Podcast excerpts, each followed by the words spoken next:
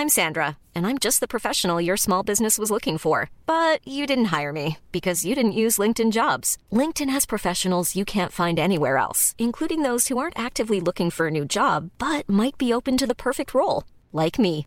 In a given month, over 70% of LinkedIn users don't visit other leading job sites. So if you're not looking on LinkedIn, you'll miss out on great candidates like Sandra. Start hiring professionals like a professional. Post your free job on linkedin.com/people today. Many of us have those stubborn pounds that seem impossible to lose, no matter how good we eat or how hard we work out. My solution is PlushCare. PlushCare is a leading telehealth provider with doctors who are there for you day and night to partner with you in your weight loss journey. They can prescribe FDA-approved weight loss medications like Wagovi and Zepbound for those who qualify. Plus, they accept most insurance plans. To get started, visit plushcare.com slash weight loss. That's plushcare.com slash weight loss. Il s'agit du flot de cast. Floodcast. Florent Bernard, Bravo, Adrien Méniel, bravo, bravo. C'est très très impressionnant. Ah ouais, c'est toujours un spectacle hein, de toute façon. Oui, bonjour, bonsoir et bienvenue dans ce nouvel épisode du Floodcast. Je suis Florent Bernard et comme à l'accoutumée, je suis accompagné d'Adrien Méniel. Bien sûr. Euh, et épisode un petit peu. Alors celui-là était attendu. Les gens, euh, les gens l'ont beaucoup réclamé. Et on est content d'enfin pouvoir le faire. Ça tombe bien, les, les- les planètes se croisent. Notre premier invité est scénariste, réalisateur et journaliste. Il est sûrement le frangin le plus visionnaire du monde. On s'est rencontrés en 2015 sur Bloqué. À l'époque, je l'avais nommé Clemsan sur mon téléphone. Depuis, il a pécho une victoire de la musique. Rien que ça pour son documentaire Montre jamais ça à personne. La partie 2 sort sur, enfin, est déjà sortie sur Prime Video. C'est Clément Cotentin. Hey, merci, Ici, quel on s'applaudit. plaisir, quel bonheur, je peux m'applaudir Tu moi-même peux aussi t'applaudir Oh là toi-même, là, vraiment pas de Putain, j'hésite toujours dans la vraie vie à m'applaudir moi-même. C'est vrai. Chez toi tout seul, tu le fais quand même. Oui, oui, oui, quand j'ai fait des pattes de ouf. Euh, musicien, rappeur, parolier, auteur, réalisateur, muse pour les gens qui font des mèmes sur Ah, c'est Twitter. moi. On s'est rencontrés en 2015 sur Bloqué. À l'époque, je l'avais nommé Aurélien Rap parce que j'avais peur de me faire voler mon tel et que je sois le gars qui a fait leaker le numéro d'Orelsan. 4 albums solo, 2 avec les casseurs flotteurs. Alors, sur Wikipédia, ça dit que ça vient de opérationnel, rationnel, exceptionnel. Aurel. Voilà. C'est parce que c'était un des premiers morceaux qu'on avait sorti. Enfin, Je crois que c'est mon tout tout premier Ah morceau, ouais. quoi, qui était un truc euh, qui avait été sur un CD sampler de RER, je crois, à l'époque. Et euh, c'était ça le refrain. C'est ça? Opérationnel, rationnel, exceptionnel, lusté. J'ai bien honte de ce morceau. Trop cool. Bah, je suis content de te le rappeler. Et mais lusté, ça veut dire quoi du coup? Ça voulait dire stylé, quoi. Ah, Genre, il a ouais. du lust, lusté. C'est un mal. double verlan. Ouais, oui, c'est ça, c'est un verlan re-adjectivisé. C'est ça, ouais. Bon, vous l'avez reconnu, c'est Aurel San. Donc c'est un épisode un peu spécial, alors on va pas faire les news du Floodcast. En plus l'autre truc c'est que nous avec Adrien là on a fait 7 dates euh, en tournée donc il y a plus de news insolites euh, dans le monde, il y a plus rien, c'est voilà. Il se passe plus ou moins rien dans le monde de toute façon en ce moment donc ouais. euh, voilà. Mais on va parler, on va faire une émission autour de la deuxième partie du documentaire que tu as réalisé. Clément montre jamais ça à personne donc qui est sur Prime Video en ce moment. Donc ça va être un peu mini interview, mi discussion autour de la création, en même temps il y a des délires aussi. Franchement, laissez-vous guider. Franchement, on va délirer un max. Ouais, ouais. D'ailleurs, première question, vous aimez délirer un max autour de la Ah, moi j'adore me fendre la poire. Ah oui, ok, Ok, ah ok, ouais. bon, ça c'est noté déjà. C'est vrai que c'est bien quand c'est délirant. C'est vrai. Donc, le documentaire s'appelle Montre jamais ça à personne. Est-ce que c'est une phrase que tu prononces dans la première partie, Aurel, euh, au moment où tu bossais à Caen? Est-ce que c'est une phrase que le Aurel qui a sorti Civilisation a été tenté de dire un petit peu au moment de la sortie de la deuxième euh, partie? Est-ce qu'il y a des trucs où tu t'es dit, ouais, ça. Ouais, ouais, carrément. Justement, je pense que cette partie-là est encore plus intime que, la première, quoi. Il y a vraiment des trucs. En fait, euh, vu que c'est Clem qui filme, euh, j'oublie quand même tout le temps la, caméra, quoi. En vrai, euh, ouais, il y a, y, a, y, a, y a pas de filtre, quoi. Donc, euh, j'aurais pu très bien le dire. Je pense que je lui ai dit plein de fois, quoi. Ouais, genre ça, par, par contre, si tu peux le couper. Il mettait des petites inceptions comme ça. Bon, ça tu le mettras pas, mais. euh, Et moi, j'enlevais le moment où il me disait, moi ça tu le mettras pas. C'est un floodcast, quoi, Mais- finalement. Ouais, Mais il m'a pas menacé comme il me menaçait il y a, il y a 20 piges, quoi. Il y a, il y a Ouais, 20 c'est- piges, vraiment, ouais, disait, c'est vrai. Mais ça, tu montres jamais à personne. Non, tu sais, avec les c'est dents bien serrées, comme quand ton père il te menaçait comme ça. Je te tue maintenant. Euh, oui, moi ce que j'ai adoré dans la deuxième partie, c'est un peu la désacralisation, un peu de l'acte de création. On voit que c'est du taf, qu'on se plante et tout. Est-ce que c'est un truc que tu t'étais conscient de ça, Clem, au moment de filmer ou? Euh, ouais, c'est ce que je voulais montrer. Euh, en vrai, c'est ce que je voulais montrer même euh, avant de faire les premiers épisodes l'année dernière. En fait, euh, c'est c'est le premier truc que je voulais faire. Euh, moi, quand je bossais dans le sport euh, à Canal, j'aimais bien décortiquer les gestes, la technique, la tactique. C'est un truc que j'aime bien faire. J'ai un petit côté un peu bah, prof, je crois. Ouais. Et, euh, et donc, je voulais faire ça. Et puis, en fait, quand on a commencé à, à monter les épisodes, euh, donc il y a deux ans, les premiers, euh, je me suis dit, bah non, en fait, faut peut-être que les gens connaissent bien Aurel, l'histoire, les gars, et après, on pourra peut-être parler création, comment il fait. Euh, et donc là, c'est vraiment ça que je voulais faire. Et puis, j'aimais bien, euh, tu sais, on dit souvent, euh, ah, pas forcément en parlant d'Aurel, mais ah, le génie, la génie, quelle idée géniale et Ouais. tout. Et en fait, euh, une idée géniale, ça vient de plein de daubes que t'as fait avant, tu vois ce que je veux dire Ouais. Et je trouvais ça cool. Daube ou idée euh, pas encore aboutie, qui a besoin de mûrir. Et, et je trouvais ça cool. En plus, j'aime bien euh, le défi. Parce qu'un mec qui écrit, c'est quand même quelqu'un devant dur un filmer, ordinateur. plus, ouais, c'est ouais, dur c'est dur. filmer. Et donc, j'aimais bien ce petit défi d'essayer de le rendre vivant. Ouais. Voilà. Mais t'as ce truc aussi de. Moi, c'est ça que j'ai bien aimé, c'est que parfois, effectivement, tu galères pendant des mois sur un texte, et des fois, il y en a un, il sort en. Très vite, quoi. Et il, Ouais. est- il peut être tout aussi euh, ouf, ouais, quoi. Ouais, ouais, grave, il n'y a pas de règle. Justement, avec euh, David Tomaszewski qui réalise euh, mes clips, David, il, il a une phrase que j'aime trop. C'est genre euh, Les bonnes idées viennent en travaillant, euh, les meilleures tombent du ciel parce, parce que tu as travaillé avant. Ouais. Ouais, c'est vrai. C'est vrai, c'est vrai. Euh, et du coup, je me demandais, parce que, en préparant l'émission, est-ce que vous pouviez partager avec... Parce qu'il y a quand même un truc assez fou dans le, dans le docu, c'est que... D'ailleurs, je me suis posé une petite question, petite parenthèse. Est-ce que t'as fait pause sur toutes les notes pour voir s'il y avait des trucs qu'il fallait pas que ça sorte, ou des trucs un peu vénères Parce que tout ou le monde va le faire, donc. Parce que sache que c'est déjà fait à l'heure où on parle. Ouais, c'est vrai, j'ai vu, il y a des articles et tout, comme quoi j'ai refusé un feat avec Childish Gambino. Mais oui, Parce- c'est vrai. Parce que c'était dans mes notes. ouais. C'est ça. Mais C'est ce, qui est, vrai. ce qui est vrai? Ouais, c'est vrai. Ah, c'est vrai. putain, Ouais. fou. En, en 2000, euh, en 2010, euh, il sortait, euh, je crois, son, son premier album et il m'avait proposé de, de faire un morceau euh, via la maison de disques.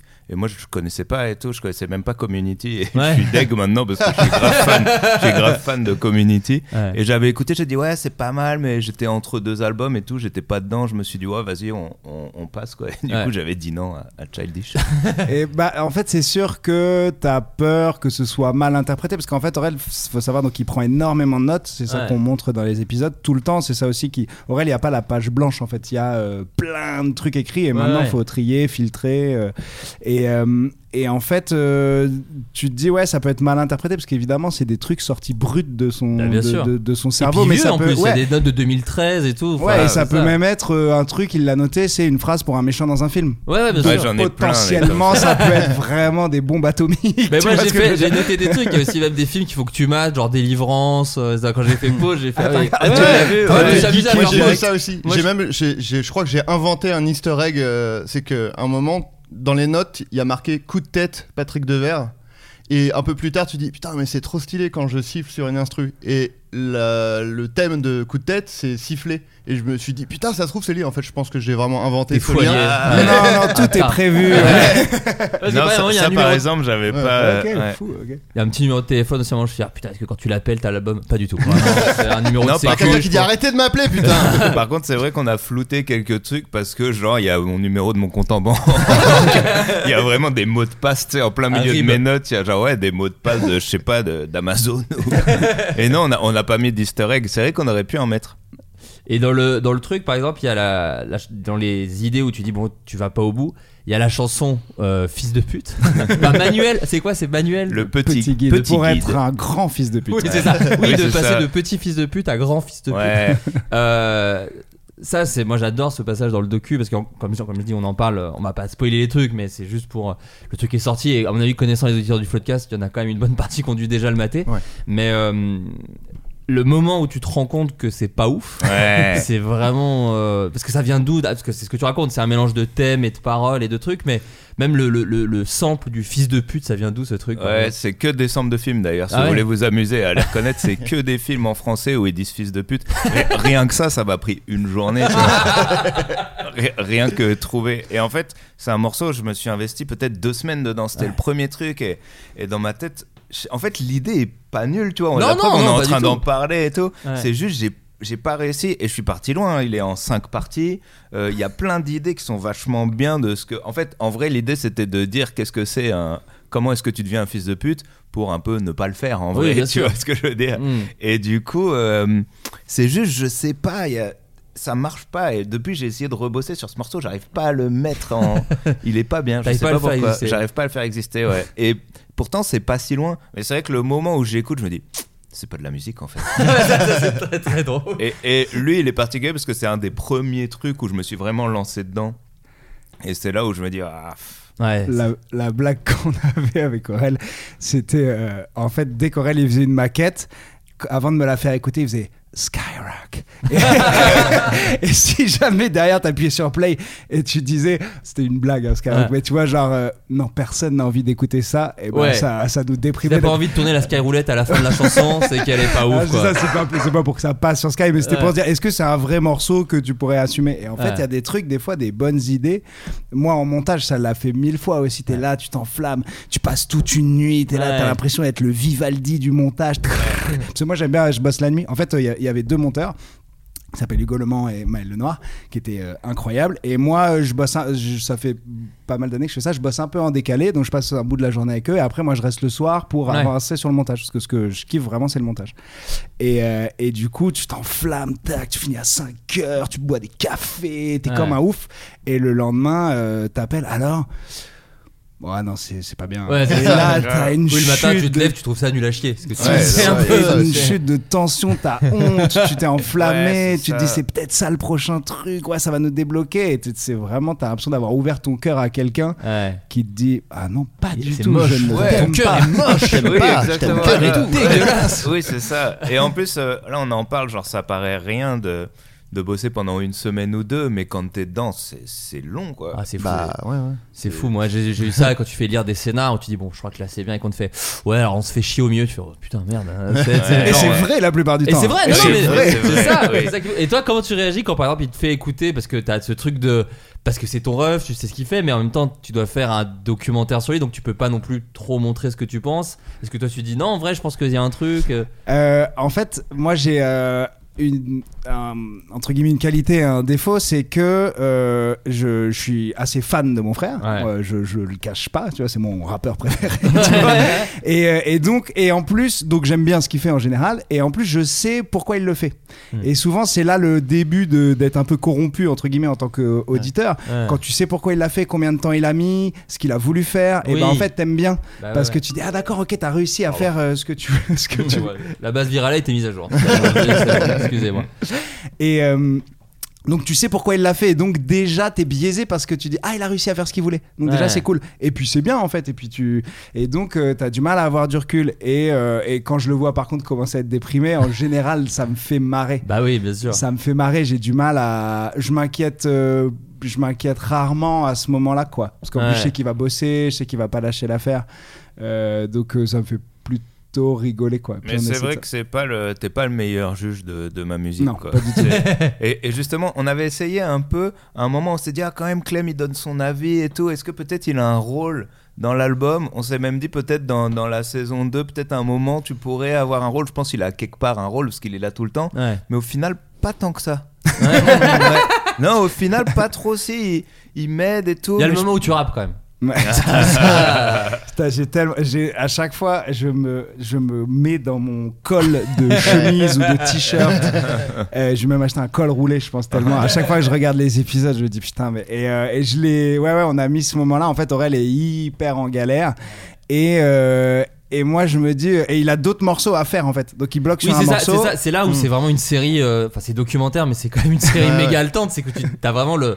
Oh, on va parler, je suis avec des scénaristes. Il y a le time bomb. Ah, mais on sait que tu dois rendre un album, et du coup, c'est le stress de. Oh putain, il va jamais y arriver. Ouais, et donc je me dis, vas-y, moi, bon, je, je- c'est cool, je suis avec ma caméra et tout, mais euh, peut-être je peux poser ma caméra deux secondes et l'aider là. À un moment, je suis quand même son petit frère. J'écris un tout petit peu, mais pas du rap du tout, quoi. Et je me dis, si jamais je peux le débloquer avec un mot, un truc, un regard, une virgule, un- Ouais, je une serais- phrase. une phrase, un truc où il n'y a pas pensé, je serais content. Et, euh, et je me filme quand même parce que je me dis ça, ça, ça peut être marrant. Et sur le coup, j'oublie complètement que j'ai fait ça. Et c'est euh, Hugo, euh, l'un des deux monteurs, qui me dit Oh, incroyable, c'est une des pépites de la saison. Je dis Mais non, mais on, on va pas le mettre. On va pas le mettre. Bah si, il faut. Ablaï avait l'air très chaud. Et euh, donc les, les gars voulaient le mettre, euh, Hugo, Mel et, et, euh, et Christophe avec qui Ouais. je co-réalisais. Et, euh, et Ablaï m'a menacé, donc j'ai. Non mais c'est trop bien, c'est vraiment le mec qui se jette devant les balles, tu vois, c'est vraiment le c'est trop bien, c'est un moment de, de bravoure qui est charmé que quoi. il a évité aucune balle. C'est le pire garde du corps. C'est vraiment, il a. Et les balles ont rebondi Après- contre après, lui. En vrai, en vrai, son couplet était même pas nul. C'est juste. euh, c'est pas un couplet à moi, quoi. ce qui, ce qui m'a rassuré, c'est peut-être limite, ça se trouve, ça m'a redonné confiance en me disant c'est dur. Ouais, Euh, c'est ça. N'importe qui Ouais. ne peut pas y arriver. Si ton ref avait réussi, t'aurais fait. Bon, attendez, les gars, mon ref, est ouais, ça pas aurait été horrible, en fait. a fait un truc comme moi. Ouais. Après, fait bon bah j'arrête en fait. Juste euh, il essaye pour la première fois, il fait mieux que moi. Donc en fait c'était bien comme ça je pense. Mais potentiellement, tu sais que c'est la magie d'internet. S'il y a des gens qui veulent faire des petites compos autour de ton rap pour les poster sur YouTube. J'avoue. Il y aura pas de même, je pense, il y aura pas de Franchement, même. personne fera ça. Connaissant internet et la bienveillance des réseaux, je pense que personne mettra ton rap sur des instrus. C'est clair. En fait, quand il a rappé, ça aurait pu ouvrir deux mondes. Ça aurait pu ouvrir le monde où je me dis, j'ai besoin des autres, il faut que j'aille chercher l'aide euh, ailleurs. Et là, ça a ouvert le monde où je me suis dit, bon, c'est juste euh, relou. en fait. Il, faut, il faut que je continue. Le, Ouais. mo- le monde comprend finalement souvent. Où dit bah c'est juste relou en Il y fait. a un truc où j'étais content, c'est que peut-être il y a 10 piges, j'aurais pris ce casque et ce micro en me disant Putain, je suis à deux doigts d'être sur l'album d'Aurel. oui, Tu vois, j'aurais eu cette espèce de rêve secret complètement nul et impossible. Et là, je sais que je suis serein parce que je l'ai fait en me disant Tiens, je vais essayer de lui filer un coup de main, tu vois. Ouais, Et, cool. et sans euh, cette. Enfin, tu vois, avant, j'aurais été un peu comme ça. Avant, dès que j'étais euh, sur un tournage, sur un truc, j'avais ce petit truc de Oh, peut-être on va m'appeler, on va me découvrir, on va dire Toi, t'as un grand potentiel. Tu, sais- tu Ah vois ce que je veux dire euh, mec, euh, moi, moi pour parler un peu de Wham, quand on a fait bloquer, quand on a fait bloquer tous ensemble, moi j'avais ce, j'avais la méga pression et je sais que avec Clément on a tout de suite matché parce qu'on était un peu tous les deux les, bah, les pas connus quoi. tu vois, on était un peu. Et il y avait ce truc là, il y avait ce truc de ok, on joue notre vie. Il y a vraiment, on va écrire des blagues à des gens très marrants qu'on aime beaucoup. Et, Et ça, c'est- c'est la, la pression, elle est folle. Et c'était un peu le, ce que je voulais montrer dans la saison 1, c'était il y a ce, cette ce, ce- cette espèce d'image fausse que euh, réussir, euh, réussir à faire quelque chose, c'est à un moment on va dire il est génial, Ouais. boum, euh, je te mets sur Toy Story 5. et ça se passe très très très rarement comme ça et je sais même pas si c'est souhaitable quoi, tu vois. Ouais. En fait, c'est une accumulation de petits succès, voire de petites défaites, de rencontrer des gens, trucs et tout. Et, et, et- et je trouve ça cool et rassurant en fait. Ouais, mais ça c'est cool pas, aussi que vous soyez honnête sur ce truc-là. euh, tout le passage où, euh, encore une fois sans spoiler, mais sur le, le- le retour et que tu vois justement les réseaux sociaux, comment ils s'emparent du truc, euh, etc. Quand t'annonces les Bercy, etc. Ça c'est super cool de le montrer, je trouve, parce qu'il y a un truc où tu dis bah ouais, ça touche les artistes, euh, c'est euh, Grave. c'est un truc. Encore une fois, dans la désacralisation, je trouve ça chambé. Ouais, et puis tu sais, il y a le truc, je sais pas si c'est les années 70, 80, où je sais pas, j'écoutais la radio avec mes parents et j'entendais, euh, je, je dis n'importe quoi, chez là ou je sais pas quoi, ils disaient, j'étais dans un cabaret à Montélimar et un producteur m'a dit, tu seras la prochaine star. Et je me suis retrouvé à l'Olympe, tu sais, tu vois. tu sais, et, et c- en vrai, alors je sais pas si c'est des histoires dont je me rappelle qui sont fausses ou. Mais, Je mais en pense tout que les cas, je pense artistes que- mentent beaucoup Ouais. aussi. Je pense. Ils s'inventent une mythologie de ouf. Mais, c'est, tout à fait vrai parce que c'est vraiment fou que quand t'es dans le docu, tu dis euh, putain, c'est génial, on voit que c'est dur. Tu dis, mais c'est fou qu'on a attendu ce temps-là pour se rendre compte que c'est dur quoi. Enfin, non, mais tu vois, parce qu'on a vraiment vécu avec cette image de l'artiste qui, qui est posé à une fenêtre et qui regarde la lune et qui fait, ok, allez, l'inspiration va tomber sur moi. Puis on a, on a toujours l'impression que les artistes ils, ils sortent de nulle part parce qu'en fait bah juste que quand leur travail arrive à toi, c'est parce qu'ils sont déjà connus en fait. Mais y a- tu- toi, tu t'as pas connu toutes les années où ils ont galéré quoi. Et donc tu te dis putain mais il sort d'où ce mec? Bah il sort de 15 ans à galérer et il commence enfin à être connu quoi. C'est ça. Et donc, du coup, euh, on avait un petit truc où on voulait parler des idées euh, mises de côté, les idées pas ouf. Avec Adrien, on a fouillé un peu en notes. Clément, t'as eu le temps ou parce que là, on Ouais. vous chope, on vous chope vraiment dans un truc de, de, de, de, de- de promo fou, parce que vous enchaînez de malades. Les gars étaient chez Delahousse hier, c'est te dire, Adrien. C'est fou. chez Laurent Delahousse et aujourd'hui ils sont chez nous. C'est pas la classe, hein, déconner. euh, toi, Clément, est-ce que t'avais dans des idées? Moi, je suis, moi, je suis, moi, je suis- j'ai plongé dans les sketchs bloqués aussi. hein. Waouh, Il y a des trucs. Je suis Moi, jamais j'en ai retourné beaucoup. dans cette Ah, cave. Des, épi- des épisodes de bloqués que j'ai écrits qu'on n'a pas gardé, j'en ai 6 ou 7. Ouais, moi aussi, ouais. Mais moi, je suis content. Quand je les ai revus, je fais, je suis content qu'on les ait pas gardés. Ah, t'es content Ah, de il y a des belles daubes. Moi, je des trouve qu'ils partent d'une bonne idée qu'on n'a pas Mais abouti. toujours, mais non, mais toujours. Non, mais c'était toujours ce truc d'avoir plusieurs euh, cerveaux qui se rencontrent. C'est que des fois, il y a des cerveaux qui se. Je crois qu'on en avait un peu parlé dans le un bon moment de Cad, mais c'était ce truc de. Toi, t'étais très dessin animé. C'est, euh, Je me souviens d'un d'un fantôme de sperme. euh, Ouais, qui rentre- un, un grand épisode de bloqué. Je voulais faire un épisode d'Halloween, un peu comme dans les Simpsons, où genre je, je me branlais, je giclais sur une pizza et ça donnait naissance à une espèce de, de pizza euh, mutante. Ouais, pizza mutant sperme. Ouais. ouais. ouais. Il y a euh, Rick et Morty là qui sont en train de. Ouais, c'est fou, c'est fou, c'est mais vraiment je, ça. je crois que je crois que Navo a dit ce n'est pas un dessin animé ça rentrait, ça rentrait pas dans la Oui, et ça, je crois que c'était club ça aussi. Il y avait un truc d'enclume ou de coup sur la tête. Je crois que la. On avait un épisode avec la souris qui a failli mais partir c'est toi beaucoup. qui avais. Ah, c'était toi qui c'était failli toi, partir encore avait- plus en l'épisode de la couille. souris c'est vrai qu'il était bien l'épisode Il de la était trop bien, mais il avait failli partir encore plus en couille. Il y avait vraiment. Ah oui, oui, avait oui. Il y avait aussi des fois quand j'écrivais, genre je, je partais, genre ça, il y avait même pas de cut, je re-rentrais et genre Gringe il avait de la barbe. Et genre, il y avait des et genre, euh, et genre Gringe il disait putain je me suis ennuyé de ouf quand t'étais pas là. Il y avait des blagues vraiment des as un peu. de, y a-t-il un pilote dans l'avion et tout. Ouais, Bah, c'est marrant, ça me fait penser à dans Groom. euh, C'était toi le.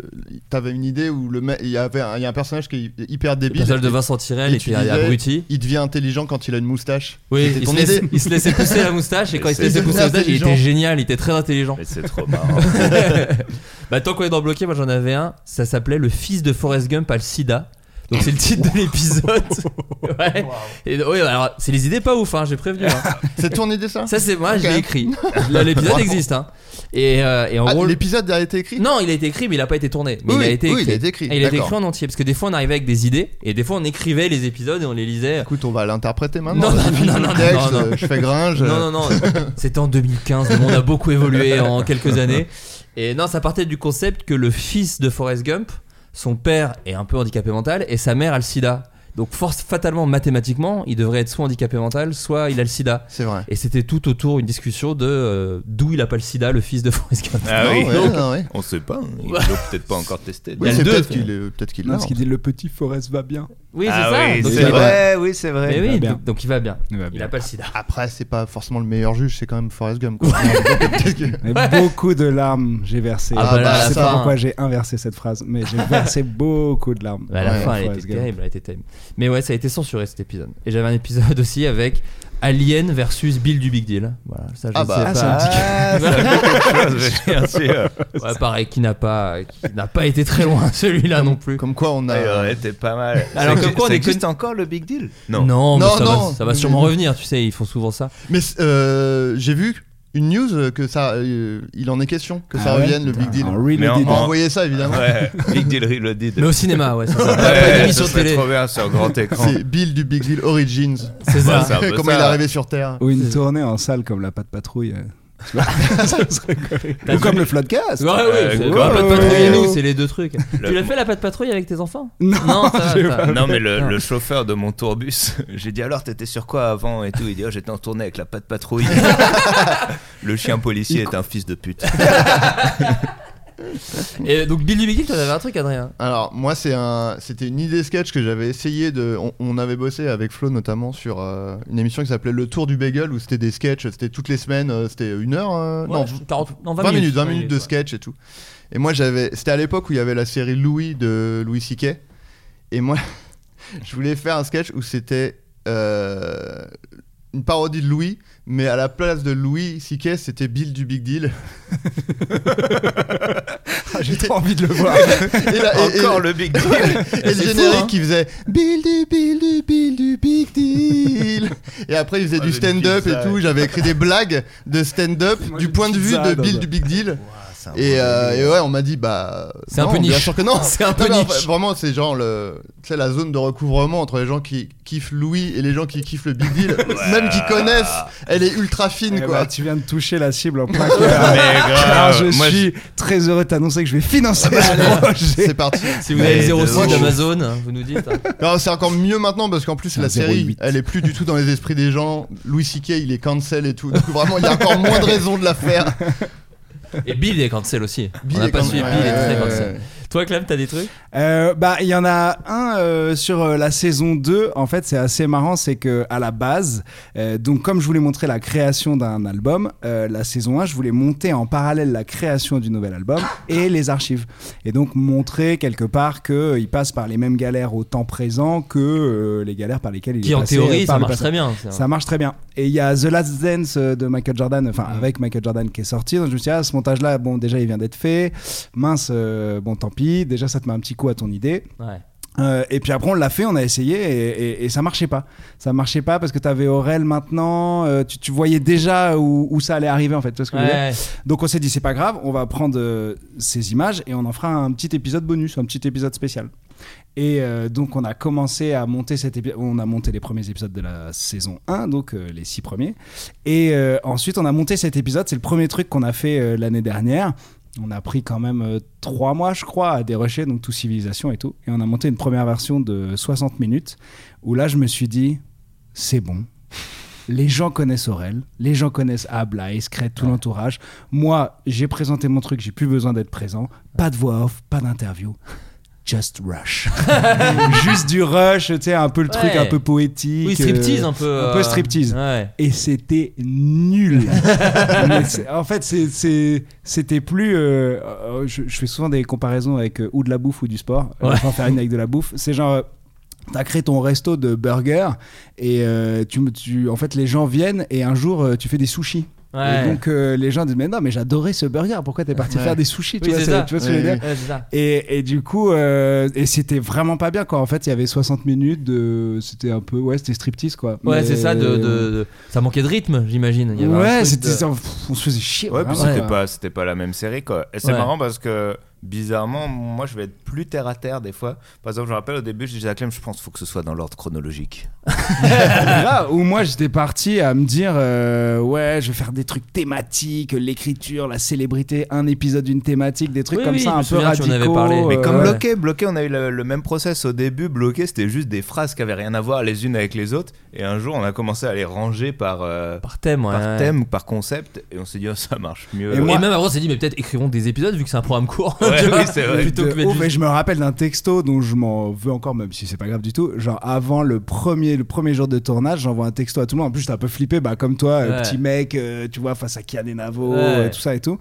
Et euh, je dis, putain, vous êtes sûrs, les gars, on fait pas une connerie. euh, la chanson à la base, c'est des discussions à bâton rompu qui n'ont aucun sens. Là, on est en train de dévoyer euh, le, le concept de base et tout.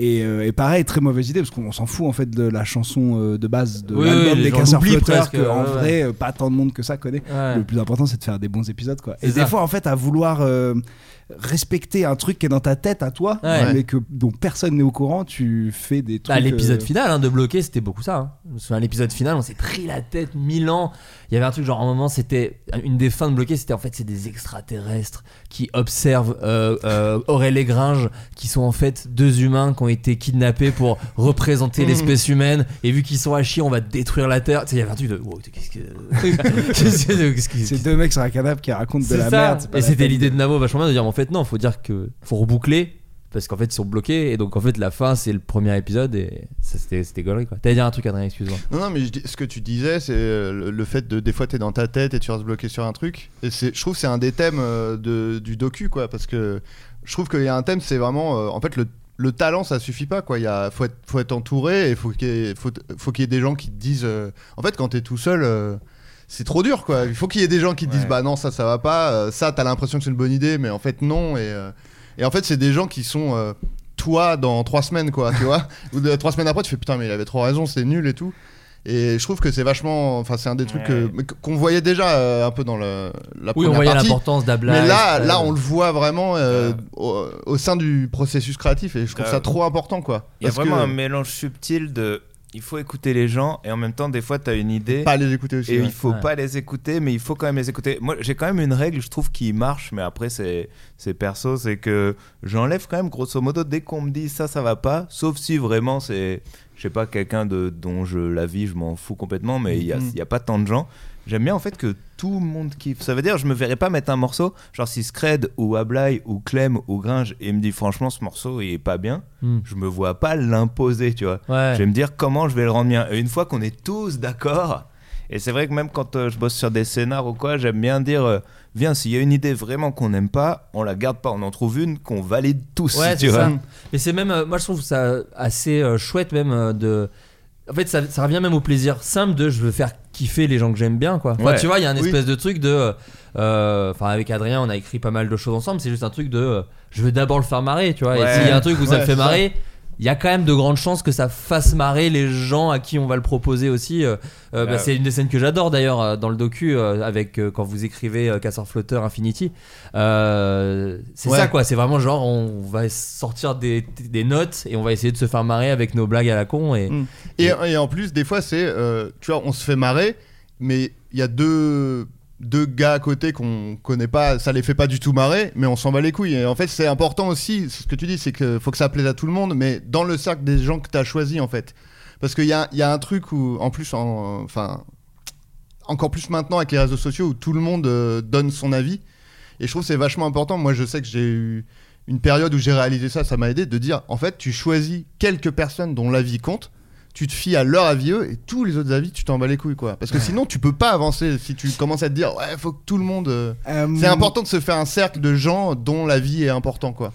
Euh, moi là, euh, avant j'avais euh, ouais le truc du secret. Tu sais, tu, tu montres pas pour un moment faire Mm. tadam, mais toujours un peu dans, dans cette vision un peu qui existe pas de un moment. je vais- de l'artiste en fait. ouais, hein, de l'artiste, du produit, du projet, Mm. de- parfois peur qu'on te vole l'idée ou je sais pas quoi, alors qu'en fait, de toute façon, même si tu fais, tu, tu pars avec la même idée un an plus tard, c'est impossible que tu fasses le même truc. Enfin, Ouais, tu bien vois, sûr, bien sûr. les concepts, ils ont déjà tous été trouvés. Enfin, tu vois, c'est rare de, de faire des trucs nouveaux, quoi. Donc, je suis vachement plus décomplexé par rapport à ça. Et euh, maintenant, je montre à vraiment. Alors, c'est pas une blague par rapport au titre de la série, mais je montre vraiment à, tout- à tout le monde les trucs. Ce sera le titre Euh, de l'épisode. hein, voilà. Euh, parce que je me suis aperçu euh, que tu pouvais choper un petit peu de la sensibilité de chacun Ouais. et que derrière si toi tu gardes ton cap euh, ça t'aide à hop redresser un peu ah tiens il a pas compris pourquoi ah tiens Oui, elle ça, elle c'est a pas aimé ça Pour la compréhension, Ouais, c'est important. mais, ouais. mais c'est vrai qu'il faut un peu profiler les gens avant. Ça veut dire, attends, euh, si je le, quand ma belle-mère me dit ça, euh, c'est pas la même chose que quand euh, Scred me dit euh, Ouais. tel Ouais. truc. Et je sais Pourtant plus- ta belle-mère est beatmakeuse en plus. oui, c'est très bizarre. C'est. Ouais. Elle produit mes albums d'ailleurs. Bah oui, c'est pour ça qu'ils sont jamais. C'est Lady Lesty, ta belle-mère, on peut le dire. et, et du coup, euh, et ça, ça m'a vachement aidé. Et je l'ai appris de Christophe Funstein, avec qui je l'ai co-réalisé euh, le- la, la série et qui avait co-réalisé euh, Comment c'est loin avec Aurel.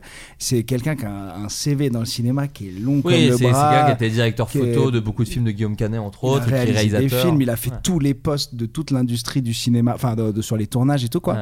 Et euh, le jour où je l'ai rencontré, c'était les castings de Comment c'est loin.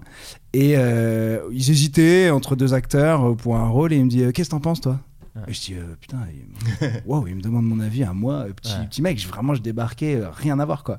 Et, euh, et en fait, j'ai donné mon avis et j'ai vu qu'il l'avait intégré. Tout ça. Je dis, ah ouais, d'accord, même un mec comme ça, genre, euh, qui pèse de ouf, entre Ouais. guillemets, quoi, euh, il demande son avis. Enfin, j'avais pas compris au début, je le trouvais juste sympa. Et en fait, après, j'ai dit, ah d'accord, en fait, il- c'est c'est pas cynique, hein, mais il prend des infos, il dit, ah d'accord, pourquoi est-ce que toi t'as pas aimé, Ouais. etc. Quoi. Et, et- et je trouve que c'est assez cool de, de, de faire partager comme ça. Je crois que c'est dans ou Story de Robert McKee, le, le livre de, Mm. de scénar, ou, ou, euh, ou peut-être Save the Cat, je sais plus, où il dit. Je crois euh, que c'est Save the c'est Cat. Save the Enfin, Cat. je suis. il dit euh, si on vous un- un- les producteurs quand ils vous pointent quelque chose du doigt ne le prenez jamais mal c'est que quelque part vous avez fait une erreur Ouais, ouais, c'est ça. c'est peut-être 10 pages avant c'est peut-être euh, au tout début c'est peut-être à l'endroit où ils vous le montrent c'est à vous de trouver la solution par contre Ouais. mais c'est qu'il y a quelque chose qui ne fonctionne pas chez vous quoi Oui, d'ailleurs, souvent, chez le- vous, chez- souvent les producteurs, en tout cas, moi, ceux que j'ai croisés, c'est les solutions qu'ils te proposent sont toujours des catastrophes. Mais par contre, les problèmes qu'ils ont Ouais. Le problème traités- existe, ouais. Ouais, c'est ça. oui, ouais. les problèmes existent, mais personne trouvera la solution à ta place. Ouais, et moi, j'ai toujours rêvé. Après, ça arrive des fois. Des fois, ça arrive, mais c'est pas la, la généralité. J'ai toujours rêvé d'avoir quelqu'un qui arrive, je lui explique mon thème, mon truc, ma chanson. Il dit non, mais là, t'inverses ça, tu changes cette phrase, tu mets ça, et c'est bon. C'est un hit. Scred, il me le fait un peu, mais même, enfin, je veux dire, sur l'écriture, il y a quand même un moment où, genre, je prends toutes les infos, je suis vexé, je rentre chez moi, je, le- je le processe, je continue d'écrire, et ah, ça y est, Ouais. je le débloque, quoi. Oui, Bah- puis. on- Vas-y, pardon. Non, non, vas-y, vas-y, vas-y. Bah, parce qu'aussi euh, là, j'ai découvert euh, euh, quelque part dans, dans cette saison que Aurel euh, et, et tout le monde en fait tu peux pas le faire à sa place parce qu'il faut que lui soit à l'aise avec ce qu'il a écrit Ouais. donc en fait comment tu pourrais toi lui dire si si euh, tu, tu, tu peux le convaincre tu peux Ouais. lui proposer des choses mais en fait si lui il est pas intimement convaincu que ça il a envie après de, de le chanter devant euh, 10 000 personnes Ouais. bon bah euh, tu, tu vois il y a que lui qui sait en fait finalement quoi. on a eu des discussions d'une longueur. Genre, à un moment, je cherchais une phrase pour, euh, je sais plus, euh, pour euh, expliquer qu'en fait, euh, dans, dans une équipe, il peut pas y avoir que des, des attaquants, mais il faut aussi des défenseurs, tu vois. Et Clem, il me dit, ouais, tu pourrais dire, je sais pas quoi, Mbappé, machin et tout. Et je disais, je, je sais pas, je le sens pas et tout. Il dit, pourtant, je te jure, c'est le bon exemple et tout. Je dis, ouais, je sais pas, je, je suis peut-être pas assez fan de foot et tout. Il y a, y a un truc qui faisait que quand je disais la phrase, Ouais. elle était pas bien. Et toi tu disais Mbappé, un truc qui marchait pas. Exactement. Ouais. Et ça marchait pas. On sait, on sait pas vraiment pourquoi, tu vois. Peut-être parce que c'est pas moi qui l'ai trouvé, ou Ouais. et peut-être ce serait sorti et, et tout le monde s'en foutrait, tu vois. Ouais. Et on sait pas. Et mon argument c'était quand même non, c'est pas bien. Il y a pas, de- il y a pas de, je sais pas pourquoi. Non, il y a une vraie, il y a une vraie part de feeling en fait. Il y a Ouais, une vraie part de où tu dois t'écouter. euh. Et d'ailleurs, tu penses, c'est un peu une question à part, mais tu penses à justement ce que tu disais, euh, Clem. euh, Après, tu vas devoir la jouer en concert et tout. Est-ce que quand tu fais la chanson, tu penses au concert en disant, ok, ouais, c'est grave. Moi, je, moi, je pense grave live. euh. Parce que c'est comme ça que je matérialise le truc. Je vois à peu près euh, comment, euh, comment le public réagit. Hmm. Je, je vois à peu près le. J'ai méga l'expérience et puis c'est vraiment ma plus grosse expérience de relation avec le public quoi. Donc je pense très live surtout par exemple euh, je fais des pauses de manière à ce que je puisse euh, poser mes couplets en une fois. Ok. Je veux dire en live, euh, j'ai pas de. Il y a Abla qui fait mes bacs des fois, tu vois. Mais en gros, je peux à peu près tout euh, rapper mes morceaux, tu vois. Mm. Et donc, euh, je mets les pauses pour avoir les bonnes respi et tout. Donc, ça, j'y pense. Et aussi. Parce que euh, des fois, enfin, pardon, j'explique juste pour les gens qui savent pas, des fois tu peux, dans le logiciel de, de, de son et de montage, rapprocher deux phrases, qui fait qu'en fait, il n'y a pas de respiration, ce qui marche sur le CD, mais en fait, Aurel pourrait pas le faire en live. Oui, c'est ça, ouais, Ouais. exactement. Mais euh, après, c'est comme tout ce qu'on raconte depuis tout à l'heure, il y a quand même un moment où je me dis, ça, c'est pas un morceau de live. Voilà. Ouais. Donc, euh, ne pense pas au live, ne mets pas des gimmicks euh, Ouais. euh, catchy euh, pour ton public alors que c'est une chanson sur une manif, tu vois. Ouais. Si on l'a fait en live, on verra, tu vois, mais, Ouais. Mais c'est. Ah, c'est marrant parce que pour le coup, je trouve que sur Manifeste, justement, moi Ah, c'est marrant, c'est une. Par Oui, c'est même. même que tu fais. un peu, un peu limite. euh, je pense qu'on lui a beaucoup fait. Même pas, j'ai même pas percuté. Euh, non, mais parce que justement, Manifeste, moi quand je suis allé te voir à Bercy, j'étais surpris que tu la fasses en live. J'étais genre, Ouais. putain, ouais, il part sur 6 minutes là, comme ça et tout. euh, c'est, euh, tu, tu, tu, tu te mets une pression à ce moment-là, tu dis, ok, là, il y a 6 minutes où faut tenir. euh. Ouais, non, je trouvais que je, je- pour moi, je- c'était une pièce de théâtre, quoi. Oui, c'est ça. Je me- Mais il y avait un petit truc où, genre, au début, quand j'avais du mal à prendre mes textes pour le live, euh, j'avais manifesté l'odeur de l'essence à la suite. et je savais que je partais dans un tunnel. euh, mais je- Beaucoup en de fait, mots, beaucoup de ouais, mots, grave. ouais. Mais justement, je me disais, euh, ah, j'ai envie qu'à ce moment-là, le public euh, soit plus dans. Ouais, il soit au théâtre, quoi. Il Ouais. regarde, euh, limite, il, il se dit c'est un peu long. Je sais pas si c'était la volonté. Jeu des au bar. trucs. Ouais, jeu au bar. Euh, alors, dans le, le- le- le- dans le documentaire, ça parle du coup, bah, c'est ce qu'on disait là, un peu de, des démos rejetées, des chansons qui, qui vont pas au bout. Et je vous propose un petit jeu, alors qui n'est pas un jeu de moi, hein, qui est un jeu d'Adrien Méniel. Je, je suis navré. c'est vraiment, Donc- c'était pour dépanner Flo hier. Ouais, je me suis- voilà, j'étais, euh, j'étais dans la mouise et il est venu m'aider, ce qui est quand même très sympa de sa part. Je vais vous donner, alors, je vais vous donner des titres de. Ah. Alors, Moi, je, je pense qu'il vaut mieux pas. Tu, enfin, vas-y, fais-le comme non, tu non, veux. je vais, je vais vous donner. En gros, il y a, euh, on va vous faire écouter des démos, des Oui, débuts voilà. de démos. D'accord, des débuts. On, a, on va les couper assez tôt parce que dès qu'il y a la voix, vous allez savoir si c'est des vrais ou des fausses. Parce que c'est ça le but du jeu, c'est de deviner si c'est des vrais démos ou des démos créées par Adrien Méniel. Par moi, Avec de ce- chansons qui parlent du jeu Donkey Kong Country. Voilà. C'est ça, une vraie maquette d'artiste qui a pas été sur l'album. Soit c'est voilà. une chanson que j'ai fait hier et qui parle de Donkey Kong Country. C'est ça. En Donc- vrai, je pense que même sans les paroles, vous allez comprendre, voir tout de suite que bah oui, c'est toi qui as fait ça chez toi. Est-ce qu'à votre avis, euh, c'est une démo qui existe ou est-ce qu'elle a été créée par Méniel et elle parle donc du jeu vidéo Donkey Kong Country sur Super Sur 64, sur. Je pense qu'elle existe. Ça ouais. existe ça? Ce serait, ça pourrait C'est être le qui monde de l'eau, sinon. dans- dans- Ça pourrait être. Toutes les bananes par les méchants appelés Kremlin. Le mot Kremlin est copié sur Gremlins. Si vous voulez mon avis. Donc ça a été, Ça va, bon. créé. Putain, tu m'as eu avec la petite Ouais, ambiance moi, j'ai cru. 80s. euh, Ouais, ouais. Ok, Ah, je vous en fais un plus à un. Je vous en fais écouter une autre. Ah non, trop c'est trop produit. Ah, trop produit. C'est C'est une vraie? XXX Tentation, c'est une vraie, non écoutez, Je suis c'est vexé, une, mais c'est vrai. c'est une vraie. C'est une vraie, ça s'appelle Bad Company et c'est une chanson de Billie Eilish. Ok. Ok. Donc Qui a c'est la étrangement la même voix qu'Adrien. C'est vrai. Est-ce qu'il serait pas en train de parler de Donkey Kong Country Peut-être. Venez sans Billy. sur un rhino. And it's based on the Gremlins. Wow. Attention, nouveau son.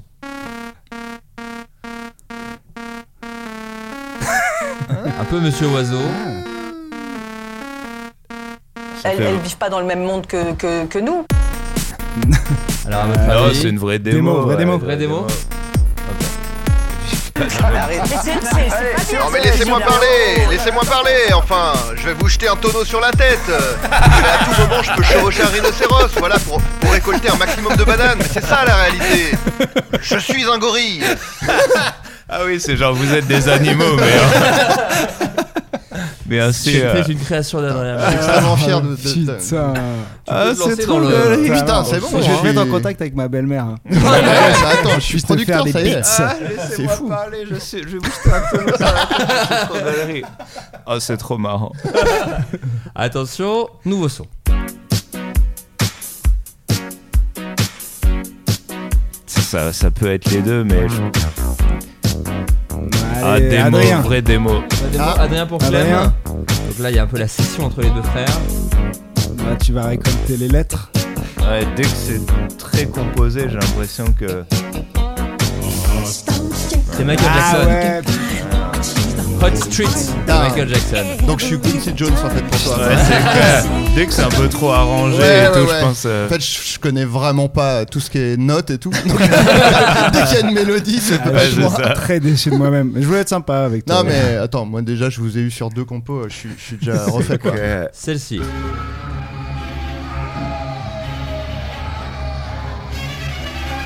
Il y a du sample. Il y a du sample. On est plus sur du hip-hop. Allez, euh, Adrien. Ce serait Adrien pour Je Ah, ça ressemble pas à son style, je pense. Démo, vraie démo. C'est une vraie démo. C'est une très vieille chanson de Eminem. Public Enemy. Ah, d'Eminem. Wow. C'est Eminem qui avait un autre flow au début.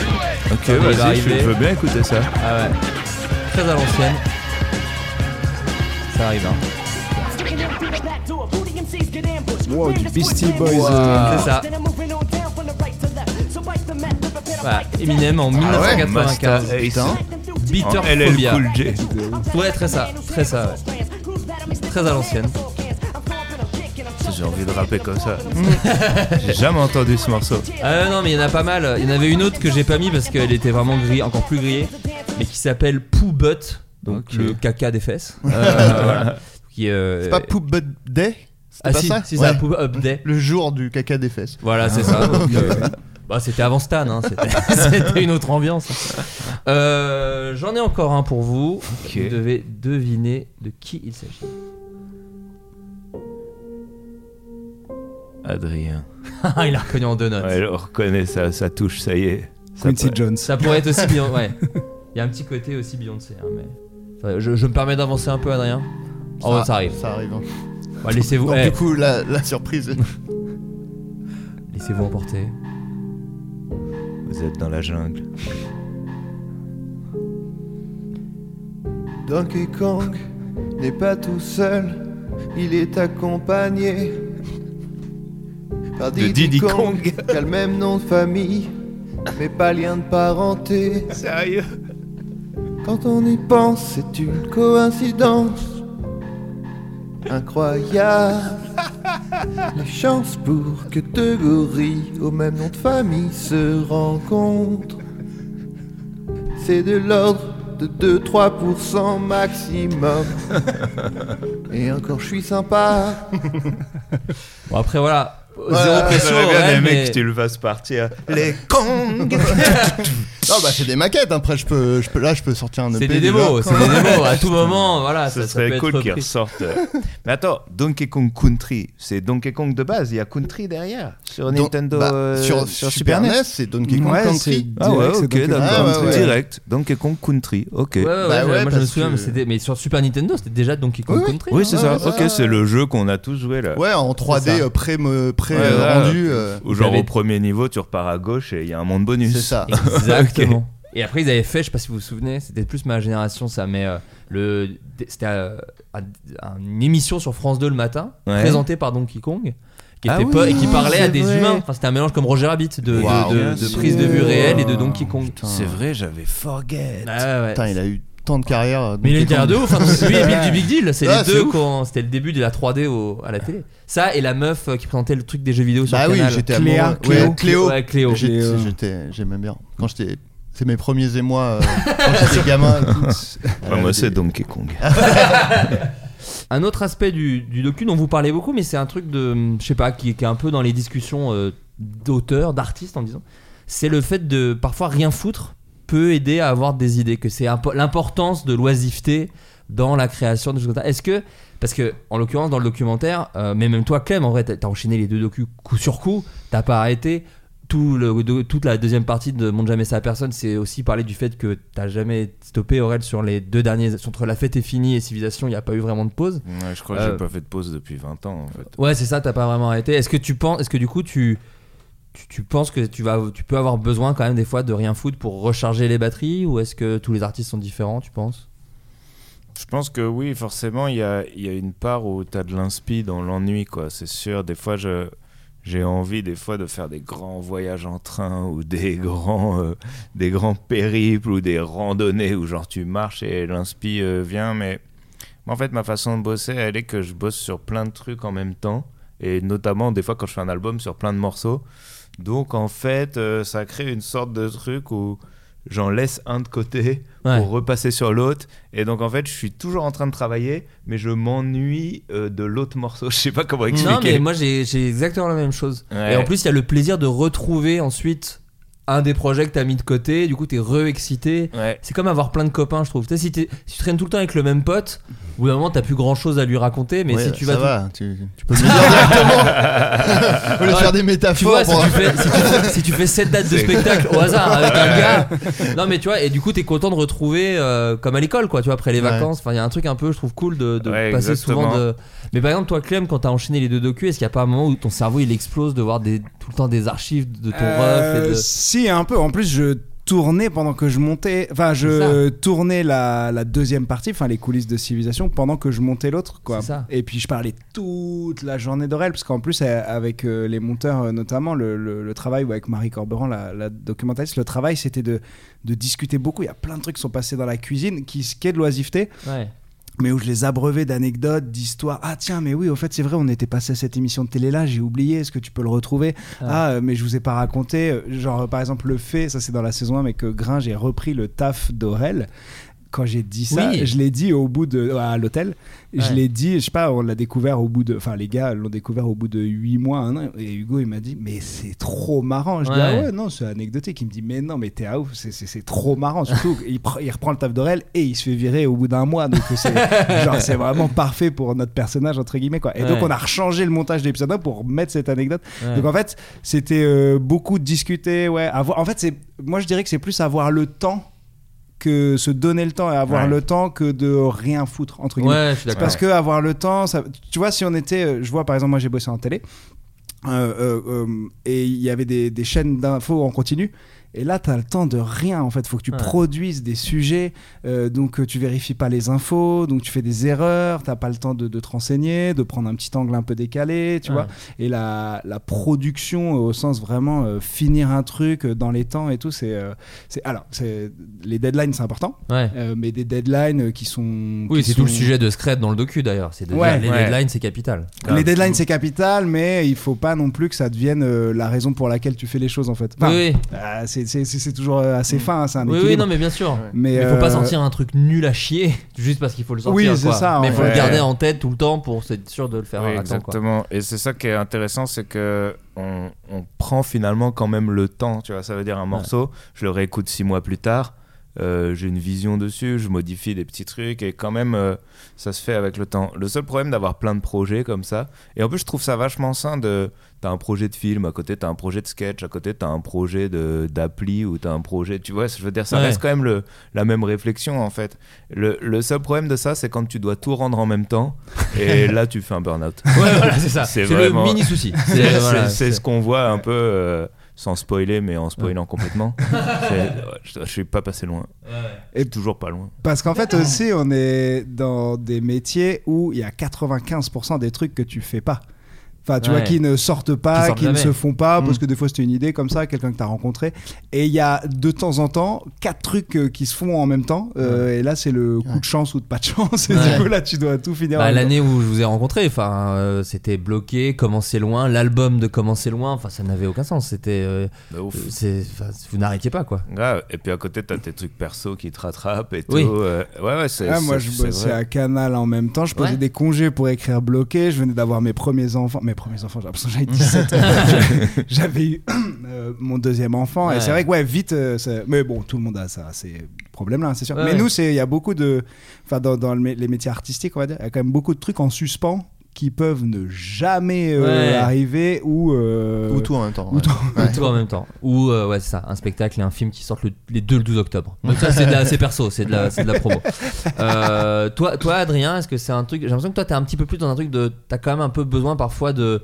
De, de, de, de poser les choses. Enfin, moi j'ai l'impression quand on a travaillé ensemble, il y avait un peu ce truc là où moi je suis un peu un, un foufou qui fait mille choses et je sais que. Moi par exemple, j'aime beaucoup écrire des, des trucs en sachant que les trois quarts vont aller à la poubelle quoi. Je suis pas. Je suis un peu l'inverse de ce que tu disais de non, mais je vais faire un truc parfait et leur montrer. En fait, ça m'a, j'ai eu trop d'expériences où ça m'a fait trop mal de Ouais. dire ok, là je vais vous le montrer. Ah, vous avez quand même des choses à redire. Putain, j'ai vraiment bossé de ouf. Ouais. Maintenant, j'ai tendance à dire non, allez, vas-y, on bosse. Et là, t'en penses quoi? Ah, Ok, c'est nul, ça, ça, ça, vas-y, je refais. Enfin, toi, j'ai l'impression que t'es un peu moins là-dedans. J'ai l'impression que t'es plus. euh, Ouais, mais je pense que c'est en ça aussi qu'on est assez complémentaires quand on bosse sur des trucs genre sur la tournée et tout. C'est que c'est vrai que moi je suis plus. euh, je suis pas genre euh, je fais plein de trucs et euh, je, suis- je suis plus à sortir un truc euh, sur lequel je me suis pris la tête Ouais. et euh, je suis pas dans la, la quantité et tout. Ouais.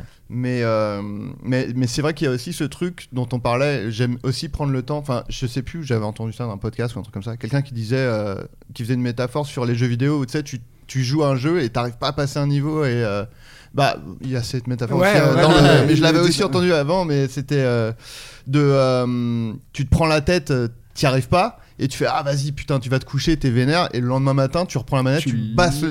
C'est Ouais. Premier coup, quoi. Ouais. ouais. Et il y a vraiment ça dans la création artistique aussi, où tu sais, tu fais, tu te dis putain, c'est de la merde et tout, et tu t'es vénère et tu reviens euh, quelques heures après ou un jour après, et en fait, c'est- direct ça marche.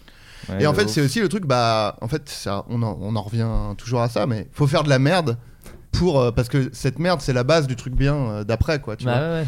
Et, euh, et du coup, c'est vrai que moi aussi, je prends aussi mon temps euh, parfois où on a l'impression que je fais rien, mais en fait, c'est juste que bah, des fois, il faut laisser le cerveau en arrière-plan bosser. Et, Ouais.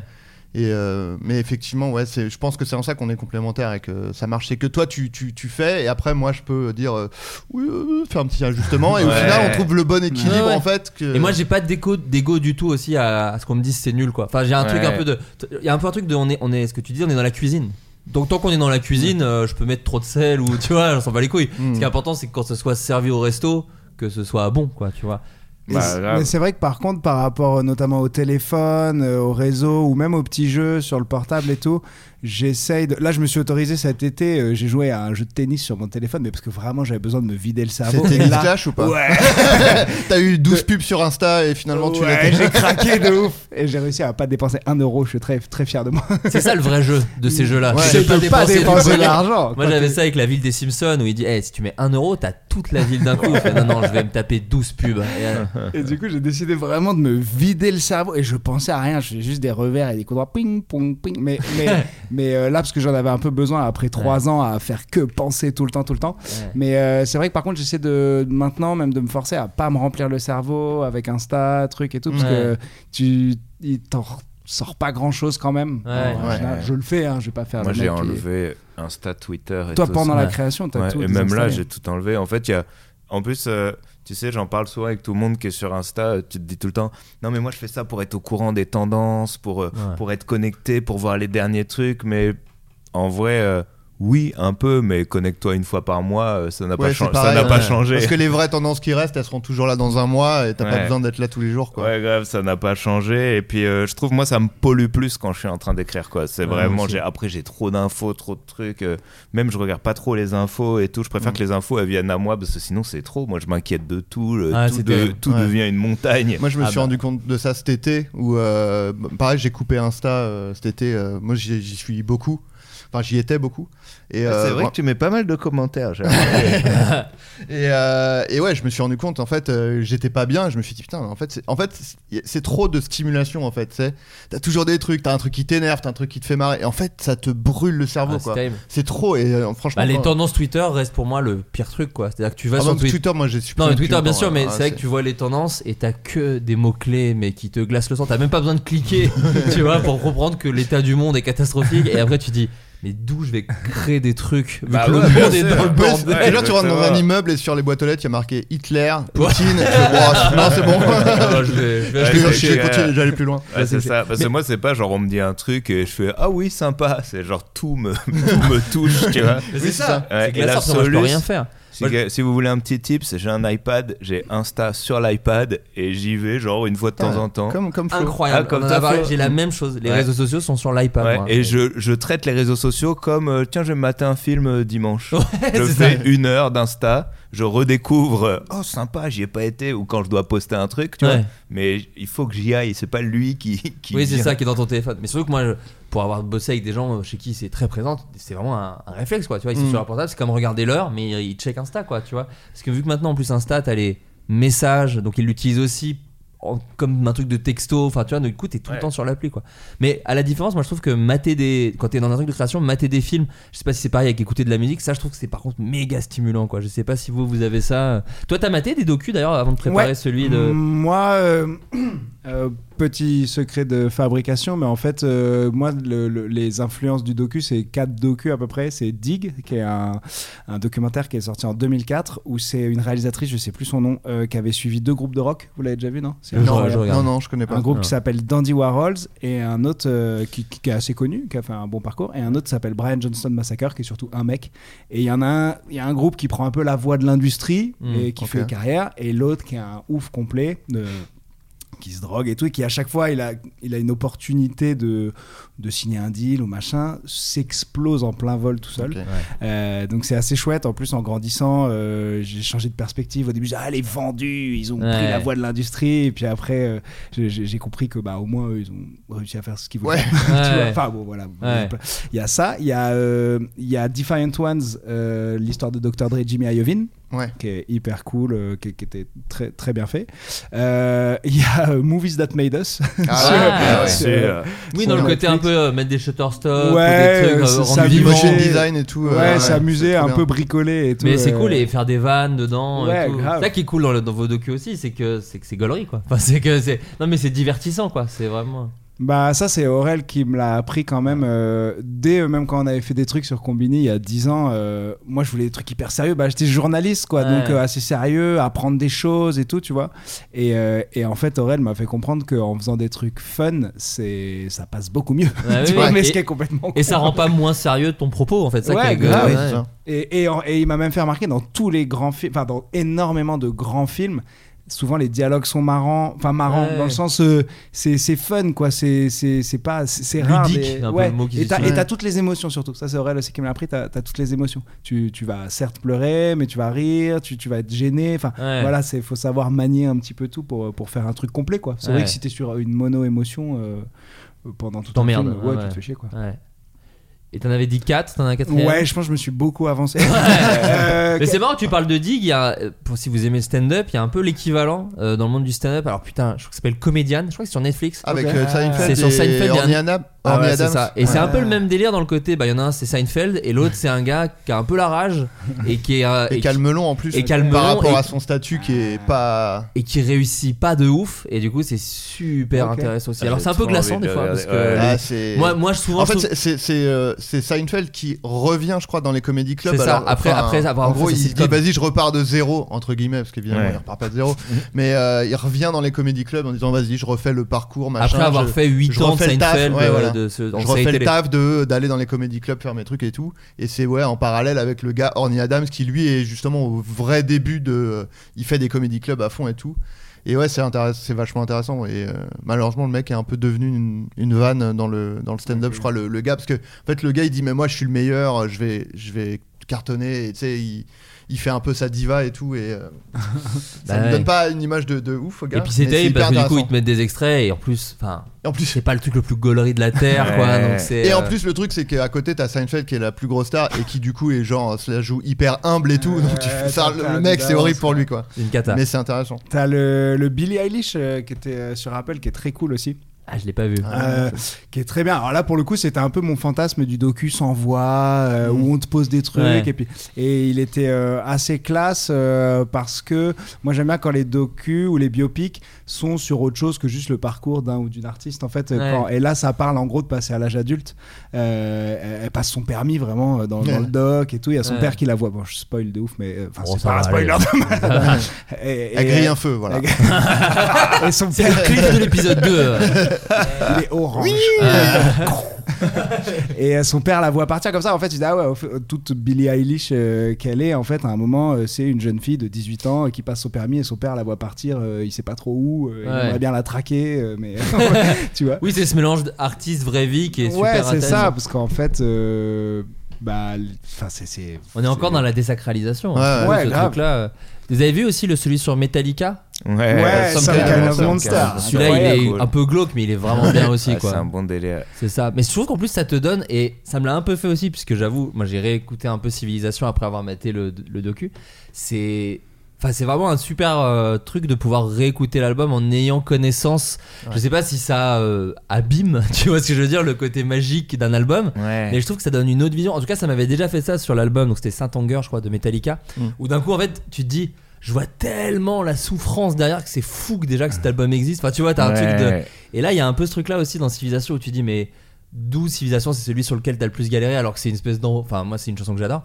Et enfin, bref, c'est- un truc que t'étais conscient, toi, de ce truc-là sur le moment Bah ou- moi je me suis toujours dit euh, j'aimerais que les gens se prennent les chansons comme moi je me les prends. Ouais. Euh, ça, ça paraît un peu égocentrique comme ça mais, mais parce que parce que euh, vraiment euh, euh, les, les chansons d'Aurel me touchent euh, de Mm. ouf, j'adore tu vois et tu les redécouvres et elles mûrissent avec le temps tu vois en, en tapant les sous-titres de shonen euh, parce que donc à un moment on, on- voit et on vit entre guillemets euh, shonen. Oui, tu mets les paroles en plus. je mets les paroles. euh, des fois, en fait, des fois, je les quand elles sont vraiment importantes et j'ai envie que les gens les lisent. Euh, C'est assez bizarre l'attention, en fait. Tu Ouais, fais plus attention aux paroles quand Ouais, c'est ouais. écrit. Et euh, je me suis, et je me disais, oh, oh, oh là là. Oh. Et tu vois. Et Oh là, il était avec une petite pipe et un, un scotch. Oh, oh, oh, Quel bon mot, Oh, quel oh, bon Et mot. son nez dans le verre, là. je regardais hein, Federer Nadal. Oh, oui, quelle élégance. Oh, il a quand même du punch. et, et du coup, euh, et, et c'était, mon but euh, parce que je me disais, ah, moi, je vois à peu près à quoi il fait référence tout le temps et tout, par quoi il est passé. Donc ça, je me dis, ah, j'aimerais bien pouvoir euh, apporter cette émotion-là euh, aux gens, quoi. Donc, euh, bah, je- j'espérais que ça, ça Bah, fasse ça, cas, sans désacraliser pour le coup trop, tu vois. Non, ça donne une autre vision en fait. C'est ça que je te dis, c'est que tu dis non seulement, en plus, c'est bien de l'avoir sorti euh, bah, longtemps après, Ouais. enfin longtemps. L'album a Ça quand même été bien dommage tourné. que ça sorte en même temps. Exactement. Là, dans ce cas-là, je suis d'accord. Il y a le truc, mais là, euh, les gens l'ont déjà bien. On a vu les chiffres. les gens l'ont quand même bien écouté.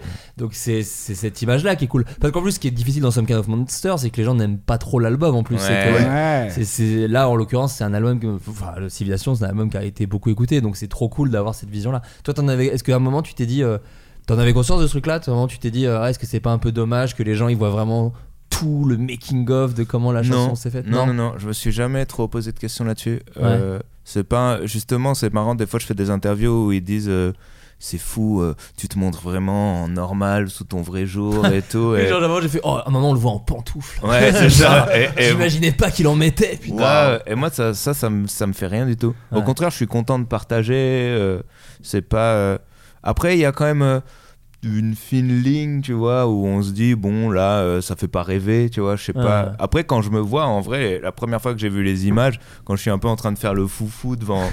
je moi, je me visualise pas comme ça. Je suis dans ce que je suis en train de chanter. J'imagine le truc fini. Quand je me vois en train de chanter de la merde, j'ai un mini frisson de honte. mais je suis content. Je suis content de partager ça. Et, et en, en plus, voilà, je- franchement, j'ai confiance en, en moi maintenant. Je suis content de ma carrière. Tu vois ce que je veux dire? Je suis pas en train de. Au contraire, à la limite. En fait, limite, euh, je trouve ça cool. En fait, Je- limite, c'est ma façon de me la raconter. Tu vois, c'est genre ouais, regardez, je suis normal. C'est ça rentre complètement dans mon concept. Tu vois? c'est ça. Et, y a- et j'arriverai pas à faire autre chose en vrai. Si, si genre, euh, fallait, par exemple, Scred, des fois, il, il va dire Ouais, là, Clem, tu peux pas filmer et tout, viens, on range et tout, un peu. Quand même. faut que les voix, ils- quand même. euh, faut que les gens ils voient qu'on est un peu cool et tout machin tu vois et je pense euh, le juste milieu marche mais Ouais. ça je me pose pas la question après des fois je vois les images je me dis j'aurais peut-être pu euh, mettre moins de canettes Moi, la, la scène où Scred découvre le studio et il est effondré, c'est une de mes scènes préférées. c'est me surtout bah, y a rien pour s'asseoir. Vraiment, on dirait un daron qui arrive chez l'appart, à l'appart de son fils et fait bon, voilà. Il a laissé le linchal dans, le, dans la machine, ça sent mauvais. pas bon. Il y a que des verres coca de chez McDo, il n'y en a pas des vrais. euh. Et moi j'étais tellement dans mon kiff que je me suis même pas rendu compte. Je l'ai vu en revoyant les images. Je me suis Ouais. dit, il a trouvé mon studio archi pété. Ouais. Alors que moi, dans ma tête, je me suis fait une, euh, la- un endroit de rêve Batcave, pour bosser. ouais, Ouais. Oui, oui, mais ça, moi je sais que j'ai ça aussi, c'est euh, l'amour de l'aspect un peu charclos des fois aussi. Moi j'aime bien être dans. Non, mais tu vois, j'aime bien être dans, un, dans une ambiance euh, de temps en temps. Par exemple, moi je, je- quand, quand ma meuf est pas là, bon maintenant j'ai un enfant, c'est plus difficile, mais quand ma meuf était euh, pas là et tout, d'un coup je redeviens vraiment un gars de 15 ans Ouais. et genre je me Pour, couche. pour être venu euh, quand ta meuf était pas là, je confirme. Non, mais tu vois, genre je me couche à 5h30 du mat, mais genre c'est kiffant. Tu fais des devoirs de maths et tout. Ou il les fait pas. je me fais je, je me fais tabasser dans la cour de récré vraiment- non mais tu vois il y a un espèce de truc de où je me sens bien dans l'aspect un peu pas ouf quoi. Je sais pas comment expliquer. C'est pas de la complaisance mais ça me rappelle des moments cool et j'ai l'impression que ça me met en mindset euh, à l'époque où c'était un peu pas pur tu vois mais où c'était pas un travail où c'était un kiff je sais pas si Non, mais il y a aussi un côté où t'as pas peur d'abîmer euh, quelque chose qui est important aussi, je trouve. Enfin, Ouais. pour se sentir bien, il faut que tu te dises, euh, j'ai pas peur d'abîmer euh, les trucs, tu vois. Donc il faut, je trouve, un bon équilibre entre c'est c'est stylé, mais en même temps, je- j'ai pas peur de, tu vois, si je fais un geste, je vais faire tomber un truc. Ou. Ouais, ouais, ouais, exactement, grave. C'est comme, euh, par exemple, je suis pas à fond dans les bagnoles, j'aime pas trop Mm. conduire et tout. Je me suis, des, des fois, on me rentre dedans ou genre, j'ai déjà éclaté ma bagnole, ça me fait rien, tu vois. Ouais. De- ça m'a, enfin, je mais me même suis- à l'époque même où à il y l'époque. avait- on n'avait pas de thunes quoi. tu vois ce que je veux dire Ouais, c'est Oui, ça. On Oui, s'en oui, battait. oui, c'est- Bah, ouais, justement, notre daron, il arrivait dans notre, voiture, il disait Mais regarde-moi ça.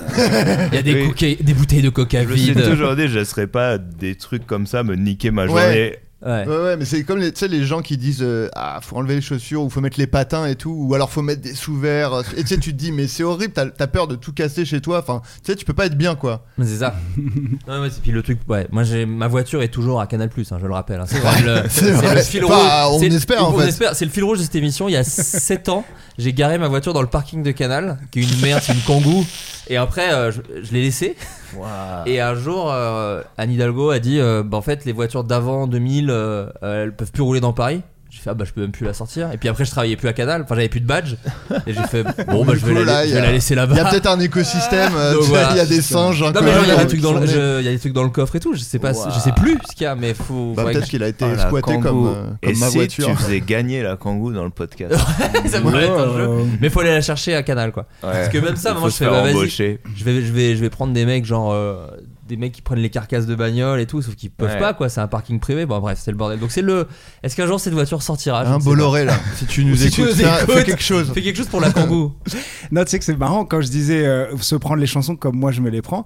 Aurel, il dit dans Soleil du monde autour en chaussons dans mes crocs. Et en fait, vraiment, si tu fais pause sur un plan, à un moment, il a vraiment des chaussons et des crocs. Ouais, c'est vrai. ce que je veux dire. C'est c'est- c'est ça que je veux dire, c'est des petits détails. C'est Ouais, pas mais c'est forcément bien. à comprendre l'alpha et l'oméga de chaque texte. Ouais. Mais, mais vraiment, quand Aurel il dit en chaussons dans mes crocs, vraiment, il est en chaussons dans ses crocs. Ce qui est, ce qui est gaulerie en plus. Pourquoi est-ce qu'il a et des chaussons et des crocs? Bah, pour avoir chaud. euh. Bah, bien sûr. Et en même Parce temps, que c'est surtout, imperméable. j'ai la flemme de, j'ai la flemme d'enlever les chaussons pour mettre les crocs. Donc, je les mets directement. Et est-ce que, euh, parce que comme je dis, vous avez pas mal enchaîné, euh, c'est quoi la place du recul dans ce que vous faites? Parce que euh, bah toi, Aurel, mine de rien, t'as quand même toujours un, un peu de recul avant de. Par exemple, je pense au, au casseur flotteur. Tu parlais d'une époque, mais que mine de rien, t'avais vécu il y a déjà quelques années, donc tu te remets un peu dans le bain de trucs. Est-ce que euh, c'est important ou est-ce qu'au contraire, des fois, euh, par exemple, toi dans le docu, tu étais que dans les images d'archives, mais là d'un coup dans Civilisation, tu es dans un truc très présent. Est-ce que ça change ton mindset? T'as fait les deux en même temps, donc tu t'as un peu répondu à la question déjà, mais est-ce que tu es obligé de te dire euh, non, là c'est pas la même façon d'aborder les images, il y a du contexte Euh, bah, je voulais qu'il y ait une évolution. Euh, par rapport aux, aux épisodes précédents. Donc euh, je savais que de toute façon je savais mieux filmer déjà bah, Mm. l'habitude euh, ça faisait euh, maintenant euh, tu vois 15-20 ans que je filmais et tout. Donc euh, donc euh, je savais mieux filmer mais je savais qu'il fallait aussi filmer un petit peu différemment. Fallait faire évoluer les choses. Ça c'est Aurel qui me l'a appris quoi. Si tu restes toujours si tu t'appuies tout le temps sur la même note euh, les gens au bout d'un moment ils s'ennuient quoi. Donc euh, donc faut réussir à évoluer un petit peu sans changer complètement ce que t'es. Donc ça ça c'est pas facile. Et le recul bah encore une fois la solution c'est de c'est de montrer de demander aux gens quoi en fait moi il y a beaucoup de choses que je prenais pour acquises euh, et euh, c'est euh, c'est les monteurs euh, c'est ma copine c'est ma belle-mère c'est mes parents C'est qui, c'est Toff Toff Toff qui, qui ils, ils- ils peuvent te pointer du doigt un truc qui pour toi est devenu hyper naturel bah, c'est ce qu'on disait un peu Mm. sur les autos quand t'es ta propre référence Ouais. euh, déjà il y a des trucs qui te paraissent logiques alors qu'ils ils sont pas du tout pour, euh, pour Ouais. les gens tu vois. ouais, et, euh, et d'autres choses où en fait euh, t'as un petit trésor euh, sous tes yeux mais toi tu comme tu passes devant tous les jours t'as as complètement oublié Mm. que ça, ça pouvait être sympa à raconter quoi Euh, c'est ce que j'aimais bien euh, c'est pour ça que j'aime bien découvrir des univers les filmer les montrer aux gens euh, parce qu'en fait il y a des choses qu'on prend complètement pour, euh, pour acquises, tu vois. Expliquer le processus euh, des gars de louer une maison, se mettre ensemble, Scred qui se met euh, dans, le- dans le salon, qui prend son clavier. Enfin, tu vois, c'est des trucs pour les gars, mais c'est c'est normal, Ouais. ils font ça depuis 15 Ouais. piges et tout, quoi.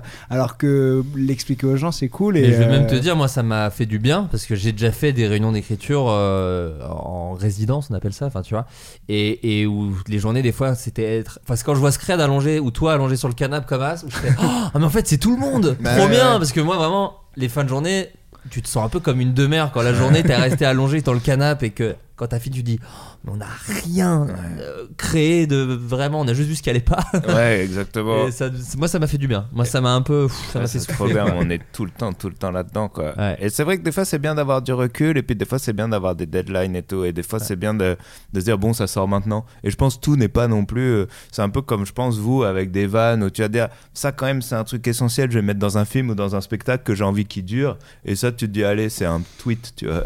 Euh, cela dit, le, le quiz Donkey Kong devait être un film. à la base. Là, il l'a un peu, il l'a un peu gâché euh, Oui, voilà, dans un exactement. épisode. Mais... Mon album normalement. Ouais, Bon, voilà, oui, je- c'est vrai par exemple pour faire le quiz Donkey Kong faut pas trop réfléchir. ah bah là du coup ouais c'était euh, vraiment hier et j'ai fait bah, vas-y je peux faire ça et tout j'étais en train de jouer à C'est quoi FIFA j'ai fait bon bah vas-y je vais faire des trop gaulerie parce qu'en plus quand je quand je l'ai entendu tout à l'heure j'ai mon cerveau qui s'est directement dit putain ce serait marrant de faire le EP le truc après je me suis dit non c'est bien là des fois c'est bien bien comme ça aussi Oh non, mais prends-la, fais-la à la U Arena, n'hésite pas. Ouais, Après, là, alors, T'inquiète hein. pas, serre-toi. hein. Vas-y. Euh, si tu veux faire un couplet sur un, un des morceaux y a aucun problème Qu'est-ce que ce serait gaulerie ça, c'est- pile le genre de truc que j'ai envie de faire. Souvent, on a plein d'idées comme ça. Finalement, je le fais pas parce que je me dis, bon, le couplet de Donkey Kong, il était pas nécessaire. Surpris quand tu fais le bilan de tout, tu Ouais. fais ah là c'est la petite partie. qui C'est la petite pas différence entre ce que t'aimes faire. Souvent, par exemple, on me propose des rôles dans des films. Et genre, à vrai dire, à 100% du temps, j'ai envie de le faire. Genre, euh, euh, le faire me fait kiffer, tu vois. J'ai envie de, de rencontrer des acteurs et de jouer la comédie. Je sais pas très bien le faire. En plus, j'ai envie de progresser et tout. Mais juste le résultat final ne va pas rentrer dans l'ensemble de, Oui. de la carrière parce que euh, des fois, c'est même pas des mauvais films. C'est juste euh, le film correspond pas spécialement à là où j'ai envie d'aller, tu vois. C'est ça. Et du Ou pas coup- au bon moment. Ou des Ouais, trucs, exactement. ouais. Et c'est là où, du coup, en fait, euh, c'est important d'avoir du recul parce que mon côté spontané à moi de ce que j'ai envie de faire, c'est genre je le fais, c'est cool.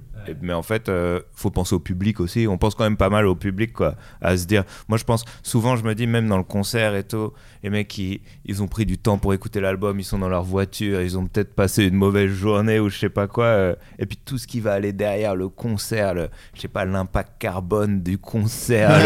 le- le- Faut que tout ça, ça vaille, ça vaille quelque chose. Quoi. Ouais, exactement. Ouais. Au bout d'un moment, je trouve que c'est un peu notre responsabilité d'artiste aussi de se dire euh, le premier taf, c'est quand même de toi être sûr que t'as fait ton truc à fond pour que toute la machine qui va Ouais. derrière euh, soit cool, quoi. Enfin, soit nécessaire en fait. C'est ça. Alors je vous propose un petit jeu, euh, puisque de vous en parler dans le docu d'ailleurs, c'est euh, alors c'est un truc j'ai l'impression que c'est plus américain euh, que français, mais peut-être je me trompe. Aurel, tu vas peut-être me, me reprendre, mais euh, je vais vous faire vous proposer un jeu. Je vais vous dire des titres de chansons. Et il va falloir me dire pour qui elles étaient prévues à la base. C'est un truc Oh. qui se fait pas mal aux États-Unis, c'est que des fois on te propose des chansons et tu Ouais. refuses la maquette, mais euh, l'instru, euh, la prod va un autre artiste. C'est un truc que, qui, qui t'est arrivé toi Aurel? Ça se fait pas trop en France, ça se fait? Si, Je te demande pas forcément des noms, hein, restons, euh, si, si, ça toi, se fait. Moi, j'ai failli, euh, j'ai failli filer comme ça des, des morceaux à, à des gens. Mais comme nous, on bosse vachement euh, Scred, Phase, euh, moi. mais c'est vrai que quand je le faisais d'écrire pour d'autres gens, des fois, je le prévoyais pour quelqu'un et en fait, ça partait ailleurs. ou quoi. Oui, c'est ça. Bah là, là, je vais vous donner des titres et il va falloir me dire pour qui ils étaient prévus à la base. Si je vous dis See You Again, Wiz Khalifa, c'était la BO de Fast and Furious 7. pas Ah oui. C'est Wiz Khalifa. À la base, c'était pour qui? Sachant que c'est marrant, c'est- il y a beaucoup de chansons de films qui se retrouvent là-dedans parce que je pense que c'est vraiment un truc très commercial. De, Oui. euh, On veut un fait- gros nom On et- veut un gros ouais. nom pour sortir la BO. euh. C'est pas Wiz Khalifa. Donc C'est pensez un gros nom. rappeur C'est un rappeur. On peut poser des questions? Ah ouais, allez-y, allez-y, mais Ah, proposez Ouais, ouais. plein. Sinon, c'est juste 15 minutes de silence. On est genre.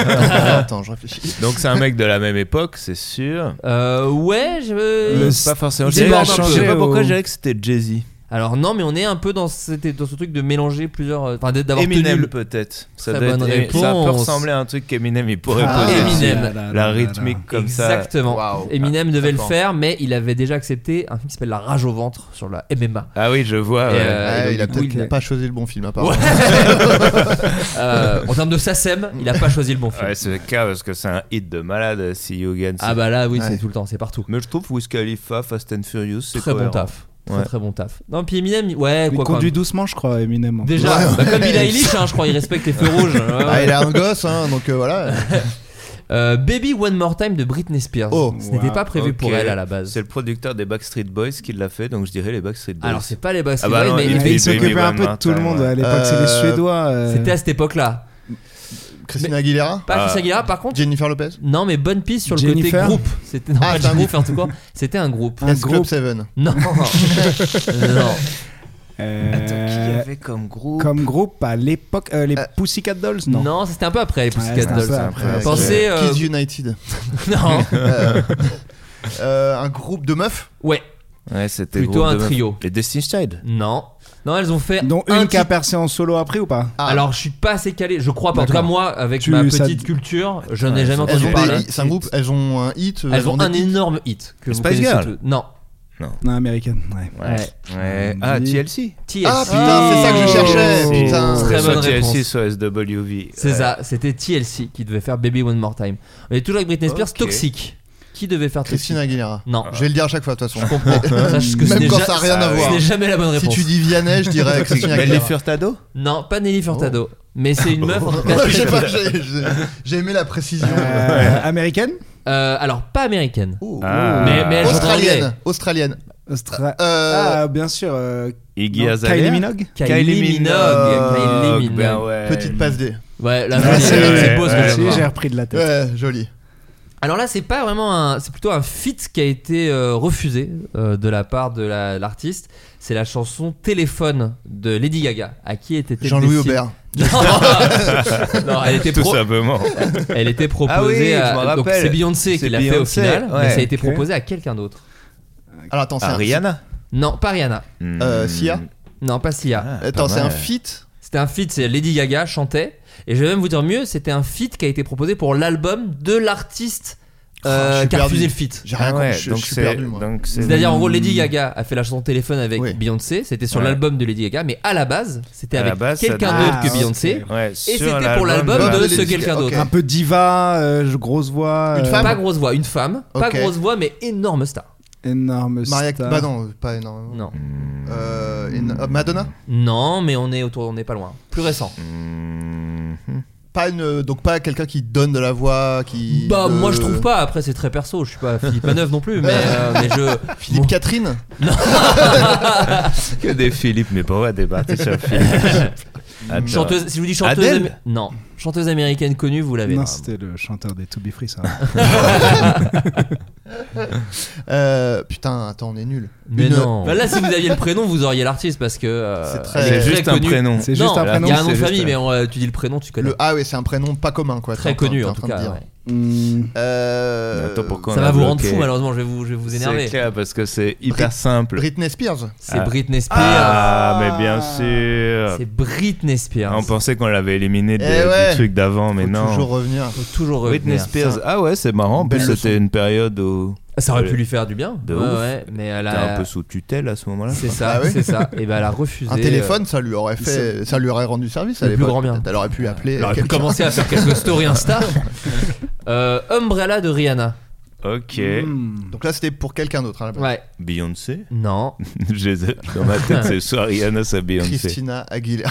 non. Je vais vous le donner parce qu'en fait, vous pool, le trouverez pas parce que c'est un peu un piège. C'est aussi Britney Spears. Ah, C'est aussi Britney Spears. on aurait pu Ça arrivait juste derrière. Ils voulaient tout donner à Britney. Il voulait tout. Bah, c'était la grande star, quoi. Ouais, je pense que c'est un peu ce que tu. C'est un peu ce que. Elle avait ni parapluie ni téléphone. en C'est ça. Elle est Que des objets. Mais arrêtez de me proposer des chansons avec des objets. Oui, en fait, elle a juste refusé des objets, pas les. On croit qu'elle a refusé les dit, Non, mais j'ai déjà un parapluie, merci. C'est très gentil. Son sofa. pas- J'ai l'iPhone 12, je suis bien, laisse-moi. Pillow. Alors, il est dans le docu, tout se recoupe. Happy de Pharrell. Oh. C'était pas pour Wow. Pharrell à la base. Alors c'est Pharrell qui l'a composé, Ouais, mais il l'a proposé à quelqu'un d'autre avant de Ah, le garder pour lui. Timberlake Non. Oh, Euh, mais malin. Jamie s'appelle euh, Foxx. Non, pas Jamie Non, Foxx. moi je dirais euh, Un mec Robin Thicke. Pas Robin Thicke. Un mec C'est un mec. Euh, Très belle voix pour le coup. The Weeknd Non. D'ailleurs, Pharrell a dit, euh, en parlant de, ce- de ce- de cette inter- interprétation, il disait euh, Il a complètement explosé ma version, il était incroyable dessus. Chris Ah, Martin. il l'a pas gardé Bah non, parce Ça que a c'est- existé, le titre c'est- a ils l'ont- existé. ils ont- Il a fait la maquette. Il a pas kiffé. Et en gros, c'est les gens autour de l'artiste qui a refusé qui ont dit non, mais le fais pas. euh, C'était happy, en fait, c'était pour moi. mo- loin, En fait, euh. bah non, mais c'est pas loin, c'était pour moi moche et méchant 2. Ah oui, non, Ouais. c'est moi moche et méchant. je Et sais donc il y avait un truc de. fait- bah, C'est Steve attends. Carell qui a. Non. Ah, ils ont dit tu vas pas faire une chanson pour moi moche et méchant 2 et donc du coup Ouais. il l'a pas fait mais le fait est que la chanson a dépassé moi moche et méchant 2 quand même en Ouais, termes de grave. succès. As-tu entendu mon Chris Martin? Oui j'ai entendu mais ce n'est pas D'accord. Chris Martin. Un, un mec euh, Adam à Levine l'ancienne? Pas Adam Levine. Bah, je le trouve pas spécialement à l'ancienne moi c'est pas une giga star hein. c'est pas Justin Timberlake non plus mais c'est quelqu'un quand même de très connu. C'est pas Bruno Mars? Non pas Bruno Mars. Euh, C'est de la voix il y a vraiment Bruno, une voix Bruno. euh, très reconnaissable. Arnaud. Pas Bruno Solo. Arnaud, le chanteur. non pas le chanteur Arnaud. Une voix reconnaissable. Ah, il est très reconnaissable. J'aurais bien aimé. euh, Typiquement le genre de reprise qu'il Ouais, peut faire. C'est vrai en plus. Parce qu'il avait fait une reprise de Get Up Stand Up d'un niveau de bad et c'était Ah, vraiment euh, bon, le- la petite touch quoi, la petite touch Arnaud. On Euh, souvent Arnaud dans américain cette émission, je m'en rends Bah on, on, on est, on est fans s'est tous les découvert deux. qu'on aimait bien tous les deux. Ouais. Américain Euh, je vérifie, Ah. mais oui, je pense. Oui. Né à Atlanta, même, je vais vous dire. C'est un rappeur. C'est un, genre- c'est plus rap, funk, R&B, soul, tous ces, toutes ces choses-là mélangées. Tu vois, Ben l'oncle Soul. Non. Euh, je vais vous le donner. Je vais vous le donner. on est pourquoi pas est-ce qu'on ah, trouve on pas est C'est nul. fou, Moi, ça. c'est parce que je suis nul, je sais. Et quand tu l'as, quand Mais- t'entends le nom, tu te L'oncle dis. Soul, c'est un tonton bourré ou pas Je crois que c'était Non. ça le but. Ah hein. Parce que tout pour moi c'est un oncle quoi. Bah, Enfin, tu vois ouais, Ben c'est l'oncle ton Soul. Bah- t'as pas besoin de dire Soul derrière. en Ouais, fait. c'est tout le temps bourré. Quoi.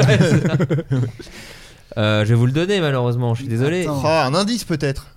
Un petit Euh, indice euh, fait le truc c'est il a fait un duo avec Christina Aguilera Ok. Ok. Voilà, euh, sur une chanson assez connue. euh, Attends. Je peux vous la donner B.O.B.. peut-être. Nasty la chanson.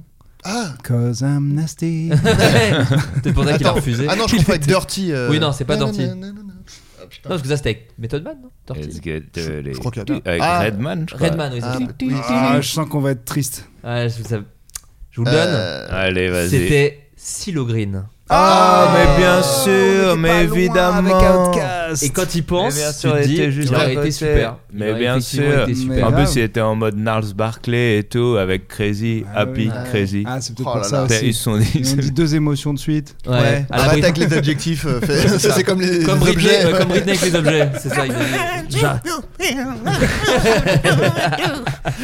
On t'a déjà proposé toi une BO de film? Parce que t'avais fait White Snake qui était quand même un truc très marrant. Ça, moi je souviens quand c'était c'est sorti. vrai, En freestyle. euh, Un peu, à- moi je me suis dit, à l'ancienne ça veut toujours rien dire, mais quand tu name drop vénère, Ouais, c'est un peu à l'ancienne. Ouais, suis- c'était vraiment la quoi. Ouais. Parce que Thomas, dans le film, il voulait mettre plein de rap un peu old school et tout. Et du coup, je me suis dit, oh, je fais un freestyle old school pour kiffer. Ouais. Et euh, BO de film, ouais, ouais, on m'en propose toujours. hein. Ah. On m'en propose toujours, mais euh, pareil, euh, faut réussir à trouver le, le bon truc. En Ouais. plus, comme euh, moi-même, euh, j'aimerais bien refaire des films et tout, je me garde, je me garde égoïstement pour Wham. Ah oui, tu feras comme Will Smith qui faisait les, les chansons, il racontait le film.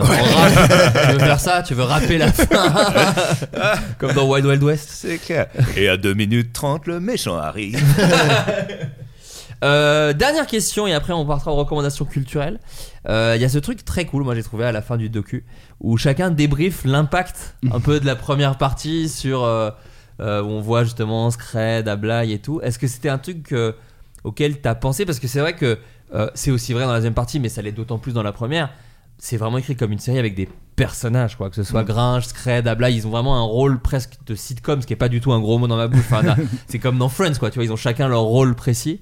Euh, Est-ce que euh, t'es content que les gens maintenant euh, reconnaissent Ablaye, euh, reconnaissent l'impact de Scred, tout ça euh, alors c'est une séquence que j'ai hésité à mettre. Ah ouais Ouais, parce que je me suis dit. Ah, est-ce qu'on- fasse nombril un Ouais, est-ce qu'on est en train de se regarder Mais moi je trouve que ça va parce que c'est très court et encore une fois c'est pour mettre en avant les autres donc ouais, ça et va. je me tu suis dit, d'après les retours que j'ai eu, les gens ont, ont vraiment aimé la série. Enfin, ça leur a vraiment parlé d'eux. Enfin, Mm. tu vois. Ça, ça- et donc, euh, je me suis dit, tiens, en fait, de montrer que euh, ce que les gens ont aimé euh, a rejailli sur les gars. euh, je trouvais ça cool.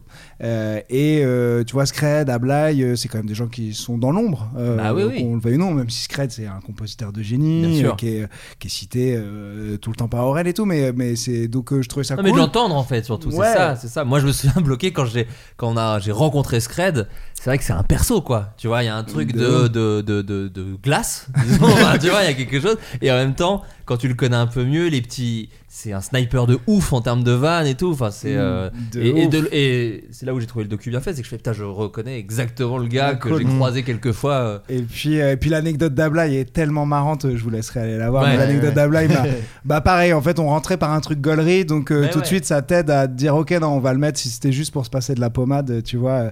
Et, euh, et parfois, ça joue à pas grand chose. Je crois qu'à un moment, il y avait une version, il y avait deux plans de plus de moi en train de filmer. Et je disais, ouah, non, ça fait genre, euh, je suis en train de me congratuler moi-même Ouais. Et tout, tu vois. Et en fait, on a enlevé deux plans et tu fais, ah d'accord, là, c'est tolérable. Ouais, tu vois, cool. ok, on peut parler de moi vite fait. Ouais, puis il y avait un truc qu'on avait envie aussi, euh, quand on re-regarde la série, maintenant un peu mieux, mais c'est quand même dur de voir la timeline. Et on avait du, du mal à faire comprendre que les, le doc n'est pas sorti quand on. Ouais. Les premiers épisodes, ouais, sont ouais. pas sortis Oui, quand. c'est le truc quand tu ressors l'ordi de la cave Ouais. ça, Ouais, mm, truc-là. oui, c'est ça que en fait, euh, quand, quand vous voyez, en fait, quand on me voit dans mon studio, le doc n'est pas sorti. Il n'y a pas eu le. Je suis quand même dans un truc où j'ai pas eu spécialement d'actu depuis longtemps, quoi. ouais Et, et est-ce que ça m'a fait plaisir de mettre en lumière les gars? Ouais, parce que c'est ça que je voulais faire, quoi. Ouais. Je voulais, je voulais qu'on connaisse un petit peu mieux mon frère, mais je voulais qu'on connaisse les autres et puis qu'on comprenne à quel point c'est important aussi. Ouais. Et pour dire aux gens aussi, euh, euh, bon, il y a mon frère, tu peux, oui, euh, si tu as envie de te retrouver devant 18 000 personnes à Bercy, si c'est ça ton rêve, mais Ouais. mais il y a aussi plein de gens qui s'accomplissent autrement.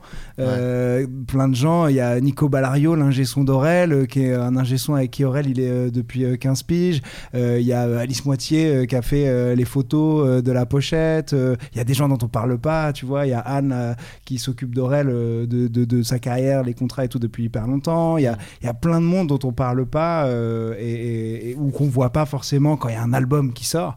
Et en fait, dans lesquels tu peux, tu peux, tu peux te retrouver. ouais Euh, on n'est pas obligé d'être une star de la chanson ou du cinéma Ouais. en fait pour, pour kiffer. D'ailleurs, i- la plupart des gens, je pense que tu demanderais à Nico Ballario, l'ingé son, tu lui dirais tu voudrais être sur scène à la place d'Aurel. Il dirait mais jamais de la vie, je parle à sa place. Mais... Ouais, je pense, Ouais. ouais. Non, mais c'est cool, moi aussi, je trouve, pour les gens qui. Moi, j'avais ça avec les making-of de DVD où tu te dis, mais en fait, oui, t'es pas obligé. euh, quand tu regardes un film, tu dis, ok, je peux être acteur. Enfin, tu, tu penses pas à tout le reste, et effectivement, c'est ça qui est cool. Ça peut créer des, des vocations euh, parallèles, disons. Ou... Grave, Moi, je- régisseur, régisseur. Aurel, Ouais. il, a, il, a, il a deux personnes qui font la régie qui s'appellent Dorothée et Julien qui sont incroyables et ils font trop bien leur métier parce qu'ils kiffent leur Ouais. métier. Et En c'est fait, ultra important. En plus, Et- la et- régie, c'est- un truc de ouf. Et c'est trop important, c'est les gens qui en gros s'occupent de l'organisation tout autour d'Aurel pendant les concerts. Ouais. Et, et c'est si ils faisaient ça en attendant de devenir des restas, tu vois, ils feraient pas très bien leur métier. Or en fait, Comme- Il y en a parfois. Ah ouais, des ouais, fois, des régisseurs où tu, sais, tu dis, ah, Ouais. toi, c'est pas ce que tu voulais faire. Ouais. Ça se Tu fais beaucoup de blagues, tu fais beaucoup de blagues. euh, ouais. ils le font trop bien et du coup ça permet que tout le monde soit dans un- une bonne vibe. C'est incroyable quoi. Et du coup, j'avais envie de montrer ça, donc je trouve ça cool. Et puis c'est un peu un approfondissement des textes. Moi, c'est ça aussi que j'aime bien, c'est que il y a, c'est ce que tu disais avec les Crocs euh, et tout, mais c'est aussi euh, euh, Scred et Ablay et Gringe. Enfin, tu les cites depuis le premier album, mais là, d'un coup, de les voir vraiment travailler et tout. Enfin, c'est c'est logique en fait. Même c'est c'est ça que je trouve cool. Ouais, c'est ça, ouais, ouais, c'est clair. Et puis, euh, ouais, sans, sans eux, euh, mes albums, ce serait pas la même chose. Là, là où je me pose des questions, c'est comment est-ce qu'on a fini par s'entourer de tous ces persos qui existent dans le monde des persos? Ou est-ce que petit à petit on devient ces persos? Ou est-ce que, genre, à force de raconter notre propre histoire, on est en train de se, chacun de se définir dans des rôles, tu vois, c'est marrant. Et même des gens qui sont plus forcément avec nous, que- qui n'avaient pas forcément un rôle dans cette équipe-là, qui sont partis avoir un rôle dans une autre équipe, tu vois. Ouais. c'est- C'est fun euh, comment est-ce qu'on s'organise un peu comme, euh, comme des fourmis. C'est presque genre- une philosophie de vie, quoi. Ouais. c'est- Tu te dis, mais ouais, mais c'est même euh, quand tu parles du, re- enfin, du retour de David, euh, alors j'arrive jamais à dire le nom bien. Tomaszewski. Tomaszewski.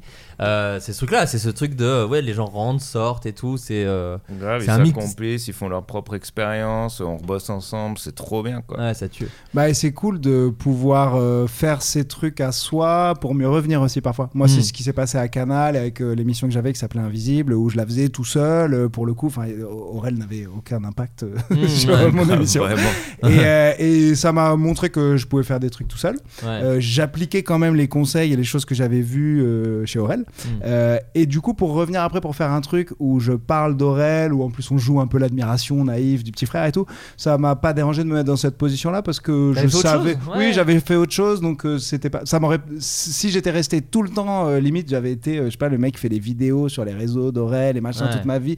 Peut-être ça aurait été un peu chelou, tu vois, Ouais. un peu. Là où je me disais, bah non, c'est cool, c'est ce que j'ai envie de faire, je suis serein. Si quelqu'un me dit, euh, oh, dis donc, euh, t'es fan de ton frère, bah ouais, de ouf. De ouf. tu vois. Et t'aurais envie là du coup de faire, euh, je sais que t'as d'autres projets, mais est-ce que des des- d'autres docus ou plus de la fiction euh, c'est des choses- Euh, docu- Sans nous dire genre- précisément, hein, bien Ouais, sûr. non, hein, mais, euh, euh, bah, docu- resuivre quelqu'un hyper longtemps.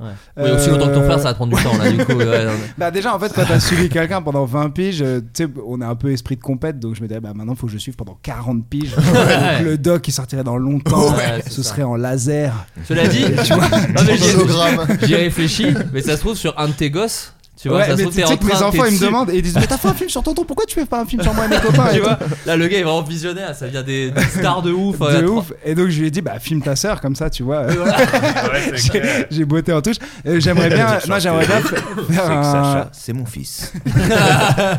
j'aimerais bien faire un faux documentaire Ah, Euh, ça, ça me ferait marrer. J'adore. En fait, moi, j'adore euh, dérusher, monter, tourner. C'est pas forcément ce que je préfère. Et j'adore détourner les archives. Tu vois, Forrest Gump, c'est une de mes Ouais. Rêves. Tu vois, c'est ce qu'ils ont fait. C'est incroyable et tout. Donc, j'aimerais bien, genre, prendre tout ce qu'on a fait là pour raconter la réalité et faire l'inverse. Ah de ouf. ouais, un Ça, fait- Tap un peu de. de ouais, ouais. ouf, ça, ça me ferait trop kiffer. Et euh, ouais, écrire de la fiction. Écrire de la fiction, euh, notamment, tu vois, un film de sport, ça me ferait kiffer. euh, c'est- Ce qui est dur en plus. ce qui est dur et c'est toujours un peu entre enfin, les- et j'aimerais bien me frotter à ça en me disant tiens est-ce que est-ce que j'y arriverai quoi tu vois C'est ça. Souvent, en France, enfin en tout cas en France, on a du mal à savoir le faire. Aux États-Unis, ils arrivent toujours à faire le pas de côté, genre via le coach, enfin tu vois, genre le stratège, c'est genre Ouais. le coach. Du coup, il a, t'as un concept qui est plus gros que le sport, Ouais. mais en même temps, le, le sport est super Oui, bien Le filmé. sport, c'est une arène. euh, C'est plus ça. que le sujet. En Ouais, fait. et Ouais, moi c'est j'aimerais vrai. bien que ce soit le sujet, genre t'as Ouais. pas Ouais. peur de, comme dans les mangas en fait, t'as pas peur à un moment euh, que l'enjeu soit juste est-ce qu'il va réussir à changer de main euh, face Oui. à cet adversaire qui sait très bien bloquer sa main droite? Ouais, c'est ça. Et t'as un tome là-dessus. tu vois ce que je veux dire? Ouais, mais Les meilleurs c'est films de sport, c'est les mangas, c'est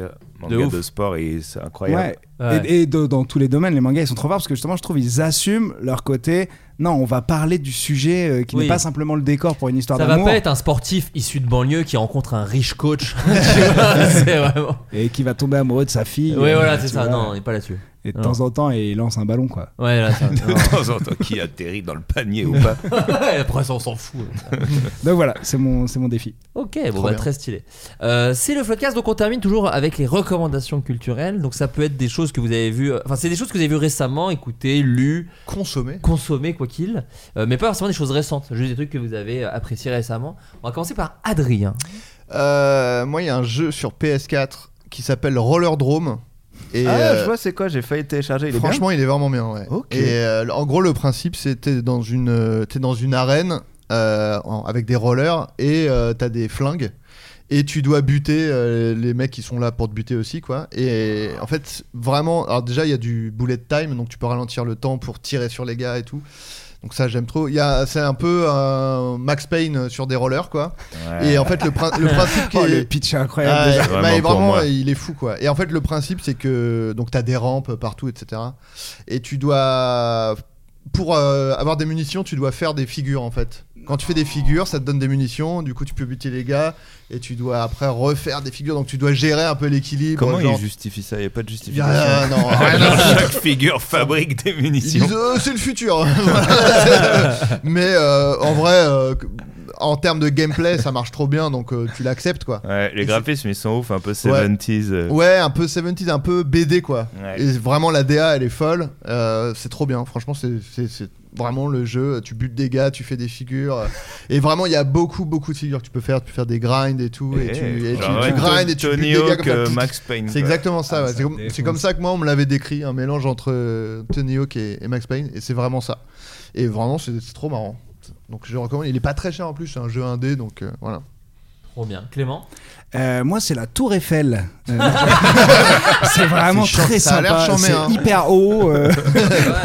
Et tu peux en acheter des petites autour. C'est bien. euh, C'est génial. qui essaie de gagner du temps. Il y a vraiment quelqu'un qui a dit ça à un moment. C'est top la tour Eiffel. Non, il y a quelqu'un qui a laissé un avis sur Google en disant Putain, visité, c'est top. Ouais.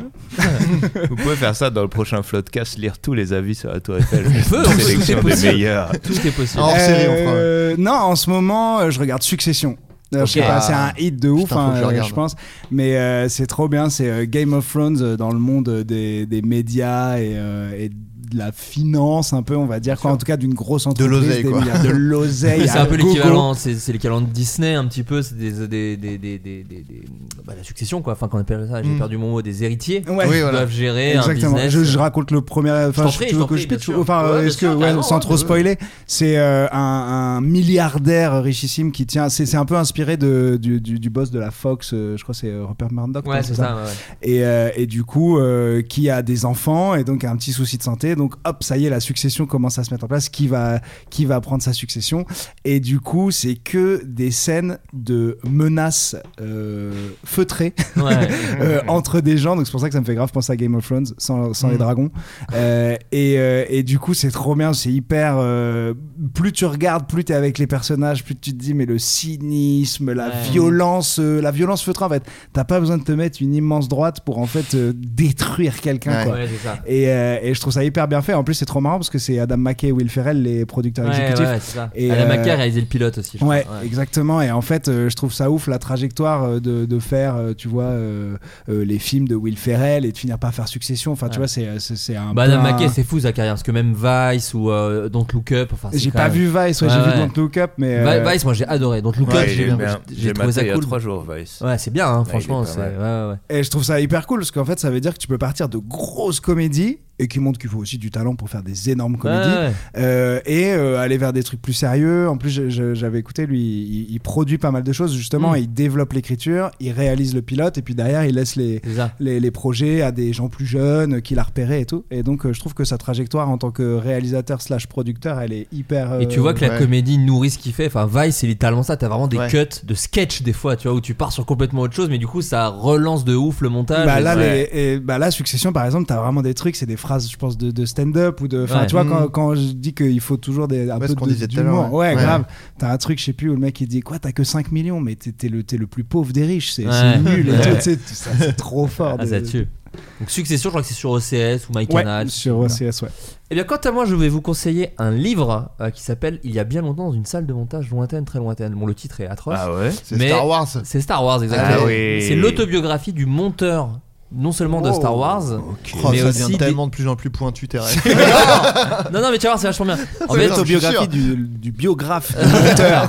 non, non, c'est l'autobiographie du monteur qui a, fait aussi, qui a fait aussi les Brian De Palma et qui a fait les, euh, les films de John Hughes. Et en fait, c'est vachement intéressant parce que il, il raconte en gros que son métier de monteur sur les différents films. Donc déjà, il y a plein de petites j'aime anecdotes. bien. Moi, j'adore Ah les bah, petites c'est trop bien. anecdotes de comment ils font les choses. C'est pour ça que ça, en plus, ça colle parfaitement Bah oui, avec le docu de, de Processus Clem. créatif toujours. Exactement. Et en plus, lui, ce qui est génial, donc il a quand même monté euh, le premier Star Wars, l'Empire contre-attaque, Ferris Bueller, euh, le premier Mission Impossible. Enfin voilà, il y a quand même pas mal de trucs. Et sur la fin, il y a des daubes et il parle Ouais. aussi des daubes. Et il a monté Pluto Nash avec Eddie Murphy. Ok, Je sais pas si vous vous souvenez de Pluto ouais, Nash, c'était Eddie Murphy dans l'espace et le, considéré comme un des pires films de l'humanité. Et il le sait. Ouais, ouais, ouais, comme un des plus mauvais films. C'est le film qui, qui a, qui a coulé la carrière d'Eddie Murphy à l'époque et il a fait une pause de je sais pas combien d'années et là il revient en ce moment. Mais c'est le film où il a dit après, bon, en fait, je vais arrêter de faire des films. je, suis trop vieux, je suis plus drôle et je reviens dans 20 ans. Quoi. Ah merde. Et, euh, et donc, ce gars-là en parle. Et il te parle de comment il a bossé avec tous ces mecs. Et le boulot de monteur, c'est vrai qu'il est super intéressant parce que c'est la dernière écriture d'un film. C'est le moment où euh, le mec est complètement détaché de tout et il doit bosser avec un réal qui, lui, pour le coup, a tout dans sa tête depuis des années et tout. Et donc, il parle de tout ça. Et euh, moi, je viens du montage aussi. euh, J'avais monté bloqué en l'occurrence. Enfin voilà, c'est c'est c'est quelque chose qui m'intéresse beaucoup. Et j'ai l'impression que c'est suffisamment bien raconté pour que, euh, même si vous y connaissez rien, juste ça vous intéresse un petit peu. Grave. Parce qu'il y avait un autre bouquin qui était sorti, qui était par le monteur d'Apocalypse Now. J'ai oublié le titre, je vais C'est regarder. pas en vite un fait. clin d'œil. Non, C'est ça, exactement, en un clin d'œil en ou un truc comme ça. Et celui-là, je l'avais un poil moins aimé parce que c'était vraiment à l'ancienne. Donc en fait, il expliquait le montage avec les pellicules et tout. Donc d'un coup, bon, c'est vraiment une autre époque. Lui, il est moins là-dedans. Il est vraiment dans juste travailler avec des artistes.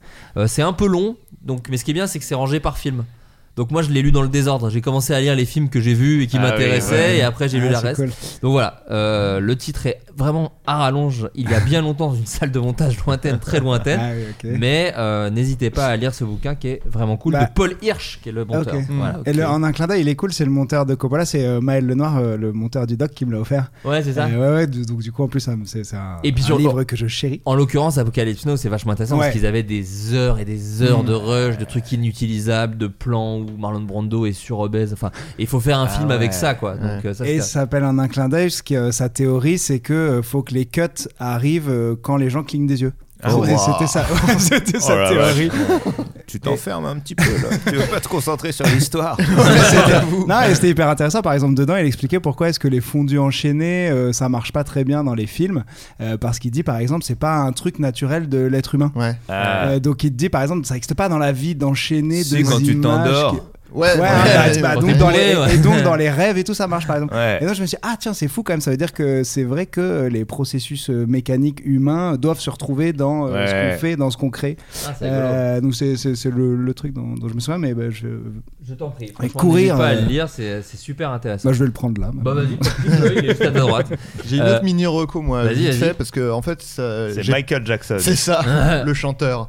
Non, euh, non, mais en fait, j'y ai pensé en regardant le, le doc et je m'étais euh, faudra que je. avait peut-être déjà ma reco il y a très longtemps, mais du coup, je la redis. C'est un, un podcast qui s'appelle Song Exploder. Et euh, en fait, c'est des gens qui des gens qui ont fait euh, des morceaux euh, généralement, euh, enfin parfois même assez connus, et ils expliquent comment ils ont créé le morceau vraiment étape par étape. Genre, euh, t'entends des fois les maquettes justement des morceaux, euh, tu vois, euh, ultra connus et tout. Tu t'entends la maquette euh, enregistrée sur leur téléphone ou vraiment tout éclaté, et ils expliquent comment ils ont les idées, comment euh, ils sont revenus en arrière, machin.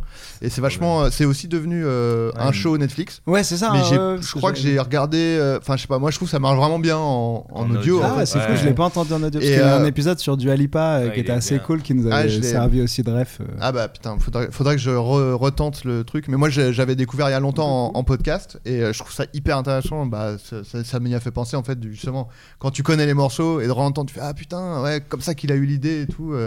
Et en fait je trouve qu'il y a un côté aussi vachement décomplexant sur le processus créatif comme on, on en parle depuis tout à l'heure. Sur le côté bah des fois tu galères, t'as une idée, ah, il y a un accident et en fait cet accident Ouais. c'est ça qui va devenir le truc bien dans, dans le, dans le morceau ou dans l'œuvre et tout. Donc voilà, Song Exploder hein, sur euh, toutes vos plateformes. de- Sur vos plateformes préférées. Voilà, euh, bien sûr. Exactement. Et donc, toi, Aurel Hmm, c'est pas, je l'ai pas lu là, mais je crois qu'un des trucs qui m'a le plus marqué, c'était euh, le problème à trois corps Ok. de Liu Cixin. Euh, c'est euh, en fait une série de, de trois livres. C'est le premier qui s'appelle euh, qui s'appelle Le problème à trois corps. Je crois que l'ensemble de l'œuvre, s'appelle genre la saga de Trisolaris ou un truc comme ça. Je sais plus comment il s'appelle. Je vais regarder. Mais ouais, c'est de la science-fiction. Science-fiction méga, je sais pas, méga poussée. Ouais. avec un peu le côté. Le côté, comment est-ce qu'on dit, genre euh, dynastie où tu suis euh, plusieurs, euh, plusieurs personnes et tout. Euh, j'ai vraiment, c'est un des trucs qui m'a le plus marqué, notamment parce que c'est vraiment poussé dans la science-fiction, donc tu commences à, à t'intéresser à genre la physique quantique, Ouais. et puis aussi parce que l'histoire est ouf. euh, et euh, Voilà, c'est quoi l'histoire à peu près sans, sans trop entrer Ouais, euh, c'est dur, franchement, Ouais, c'est dur, de, de ouais. pas spoiler quoi. Ah ouais. Rien qu'au début, ça commence sur un truc historique en Chine, et t'es à fond dedans. Ok. Et, Ah, ça se passe en Chine Ça se passe en Ouais, Chine. Liu Cixin, c'est un, un chinois. Ouais. Et, et justement, je m'étais dit, putain, ce serait trop bien de l'adapter. Ouais. Comme euh, j'aimerais bien faire un peu des trucs de, de, de films, de, de séries et tout. Et en fait, euh, les droits ont été achetés par les mecs qui ont fait Game of Thrones. Ah bon, oui, ok. Donc Ouais. finalement. Petite euh, concu. Ouais, Ouais. peut-être que. Normalement, ça va sortir peut-être euh, en 2023 ou 2024. Et apparemment, il pourrait y avoir des épisodes, quoi. Ouais, ouais, écoute, Donc euh, vraiment, euh, j'espère qu'ils vont réussir à bien l'adapter. Mais le Et bouquin. apparemment, ouf, ça bah, sur Netflix, apparemment. Ah ouais, bah voilà, nous on est sur Amazon, mais.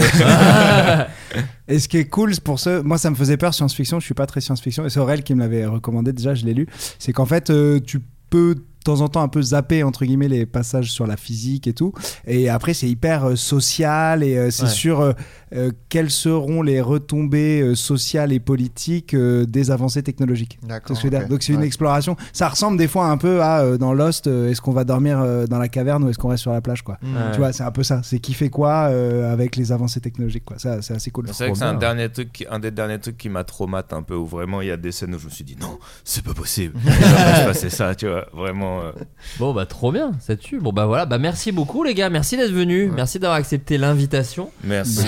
Une petite couche, je montre jamais ça à personne. Yeah. La deuxième partie, bah, la première est aussi dispo, de toute façon tout Et est oui, gratos, euh, gratos. Ouais, Peut-être Ouais. plus maintenant du coup.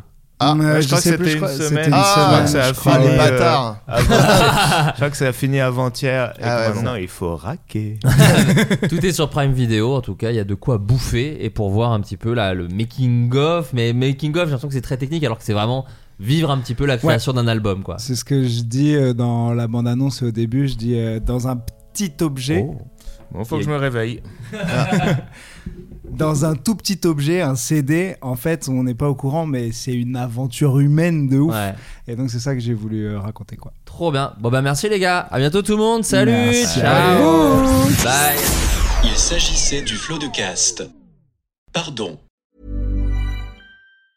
Mom deserves the best, and there's no better place to shop for Mother's Day than Whole Foods Market. They're your destination for unbeatable savings, from premium gifts to show-stopping flowers and irresistible desserts. Start by saving 33% with Prime on all body care and candles. Then get a 15-stem bunch of tulips for just $9.99 each with Prime. Round out Mom's menu with festive rosé, irresistible berry chantilly cake, and more special treats. Come celebrate Mother's Day at Whole Foods Market. Even on a budget, quality is non-negotiable. That's why Quince is the place to score high-end essentials at 50 to 80% less than similar brands. Get your hands on buttery soft cashmere sweaters from just 60 bucks, Italian leather jackets, and so much more. And the best part about Quince, they exclusively partner with factories committed to safe, ethical, and responsible manufacturing. Elevate your style without the elevated price tag with Quince. Go to quince.com slash upgrade for free shipping and 365-day returns.